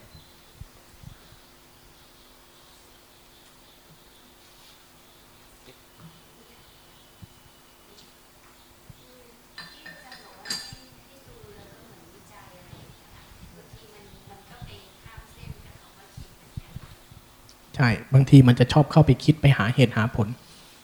แต่วิจัยคือปล่อยมันเป็นก่อน เอ๊ะกับมันบ้าง เอ๊ะกับมันบ้างเท่านั้น อ้าวมันเพลินเกินไปนี่หว่า ให้มันเกิดก่อน ไม่ต้องกังวลต่อการวิจัย อ้าว อ้าวมันเพลินทำไปทำมา เห็นความคิดเห็นน้ำหนัก เห็นกายเริ่มมีน้ำหนักทำมาวิจัยนะ เห็นกายเริ่มมีน้ำหนัก กายเริ่มทื่อ อ้าว มันทื่อเกินไป แสดงว่าเราวางใจผิดตรงไหน แค่เนี้ย อ้าวกายมันตึงเกินไป นั่งนั่งไปอ้าวตาหาย หูหายอ้าวเสียงหาย ใจเพลินเกินไปแล้วแค่นี้ทำมาวิจัยให้มันเป็นก่อนให้มันเป็นก่อน แต่เอ๊ะกับมันบ้าง สังเกตเรียนรู้กายบ้าง บางทีกายบอกตั้งนานแล้ว มันตึงเกินไป นั่งเพลินไปกับความคิด มันตึงเกินไปตั้งนานแล้วอาการกายอาการปวดอาการเมื่อยจริงๆ มันแสดงผลตั้งนานแล้วแต่เราไม่ไม่รู้กับมัน ใจเราลอยอ้าวเมื่อกี้เราลอยเกินไป การเอ๊ะกับมันเอ๊ะกับมันเนี่ยเป็นธรรมวิจัยเรียบร้อย แค่นี้ ใช่ใช้ความรู้สึกเป็นหลัก ใช้อาการที่บอก แต่รับฟังมันดีๆ รับฟังมันดีๆ อย่าเพิ่งรีบทำอะไร อย่าเพิ่งรีบเอาใจไปทำอะไรธรรมวิจัยจะเกิดธรรมวิจัยจะเกิด แต่ถ้าเราพยายามทำอะไรไว้บางอย่างธรรมวิจัยจะหาย แต่ถ้าเราไม่ทำอะไรเลย ไม่พาใจเราไปทำอะไรเลยสักอย่าง นั่งมันเฉยๆเปิดใจกว้างรับทุกเรื่อง เดี๋ยวกายจะบอกทุกเรื่องเลยแล้วเราก็นั่งฟังอ้อมันบอกว่าอย่างนี้อย่างเงี้ยเป็นธรรมวิจัยเรียบร้อย แต่ถ้าเราพยายามจะทำพยายามสร้างจังหวะเอาใจเราไปสร้างจังหวะเอาใจเราไปตามรู้ไอ้นั่นรู้ไอ้นี่ ใจเรามันจะทำหน้าที่เกินจากรู้ทำไว้วิจัยก็จะหาย มันจะลืมจากการฟังกายฟังใจอ่าถ้าใจมันเพลินเข้าไปพยายามทำกายมันบอกตั้งนานแล้วปวดอ่า แสดงว่าเราเข้าไปแล้ว ก็ผ่อนออกมาแค่เนี้ยผ่อนใจให้ปกติ รับรู้อาการกายเล่นๆใหม่ อย่างเงี้ยเป็นธรรมวิจัยเรียบร้อย อันนี้เข้าใจไหม ทุกคนจะเข้าใจยากอยู่นะ ตรงนี้ จะชินกับการคิด พวกเราจะชินกับการคิด เอ เอ ตัวนี้มันมันมันค่อยๆซ้อมไป แต่ถ้ามันจับการวางใจได้เมื่อไหร่เนี่ยนะ มันเกิดโดยธรรมชาตินะกระบวนการพวกนี้ เอากายเป็นแกนนำเอากายนำหน้าไปกายมันบอกว่ายังไงบ้าง ไม่ต้องเอาใจรีบทำอะไรสักเรื่อง ใจเรารีบอยู่แล้ว เดี๋ยวมันก็ไปทำไอ้นู่น เดี๋ยวมันก็ไปทำไอ้นี่ เราก็แค่เห็นมันบ่อยๆทีนี้สติธรรมวิจยะแล้วก็วิริยะสามฐาน เกิดขึ้นโดยธรรมชาติ แค่นี้เลย ด้วยความง่าย ๆ แค่นี้ แค่นี้แหละภาวนานะท่านอื่นมีอะไรไหมเดี๋ยวจะได้ไปเดินจงกรมหกโมงครึ่งแล้วไม่มีอะไรเนาะอะงั้นเดี๋ยวเราไปเตรียมตัวกับพระออกไปเดินจงกรมข้างนอก ยืดเส้นยืดสายมีมีใครอยากเก็บอารมณ์เลยไหม อืม อะงั้นไม่ต้อง คนคนใหม่อยู่ก่อน เห็นตาเยิ้มเยิ้มอยู่ มีใครที่ทำความเพียรมาแล้ว ผ่านง่วงแล้วใครอยากเก็บอารมณ์ยกมือ คุณเองเพิ่งมาขี้โกงคนอื่น ผ่านผ่านง่วงกับอาจารย์พันสักสองวันก่อน มีใครบ้างอยากเก็บอารมณ์อะกติกาเก็บอารมณ์คืออะไร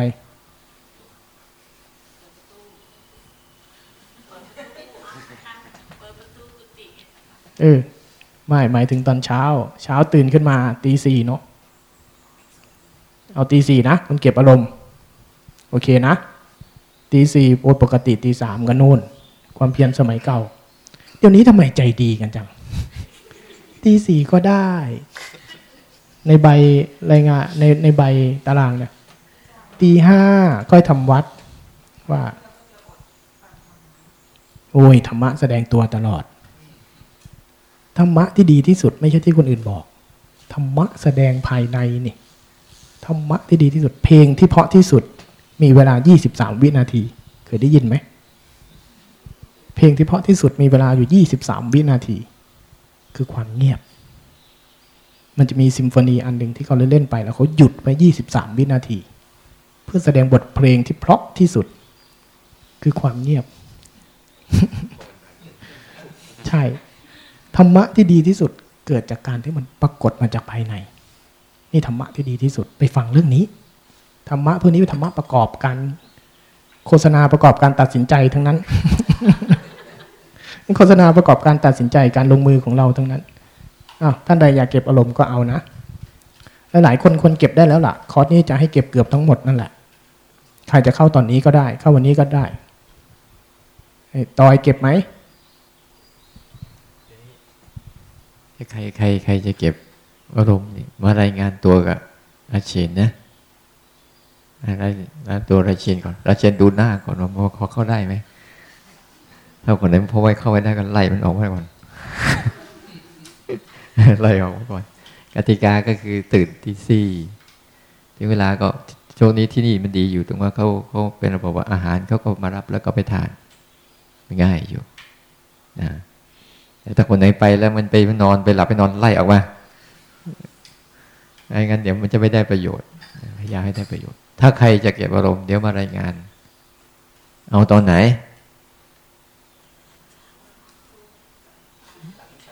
หลังฉันเช้าแล้ว แต่เช้านี้ต้องไปฝึกกินเหงื่อเมื่อวานสอบไม่ผ่าน บางคนไม่ทันดมใส่ปากก่อนเพื่อน เดี๋ยวต้องเช้าเนี่ยรับอาหารต้องไปทางนู้นอะตอนนี้ไปไปเดินชมกลมสักพักหนึงนะฮะเดิน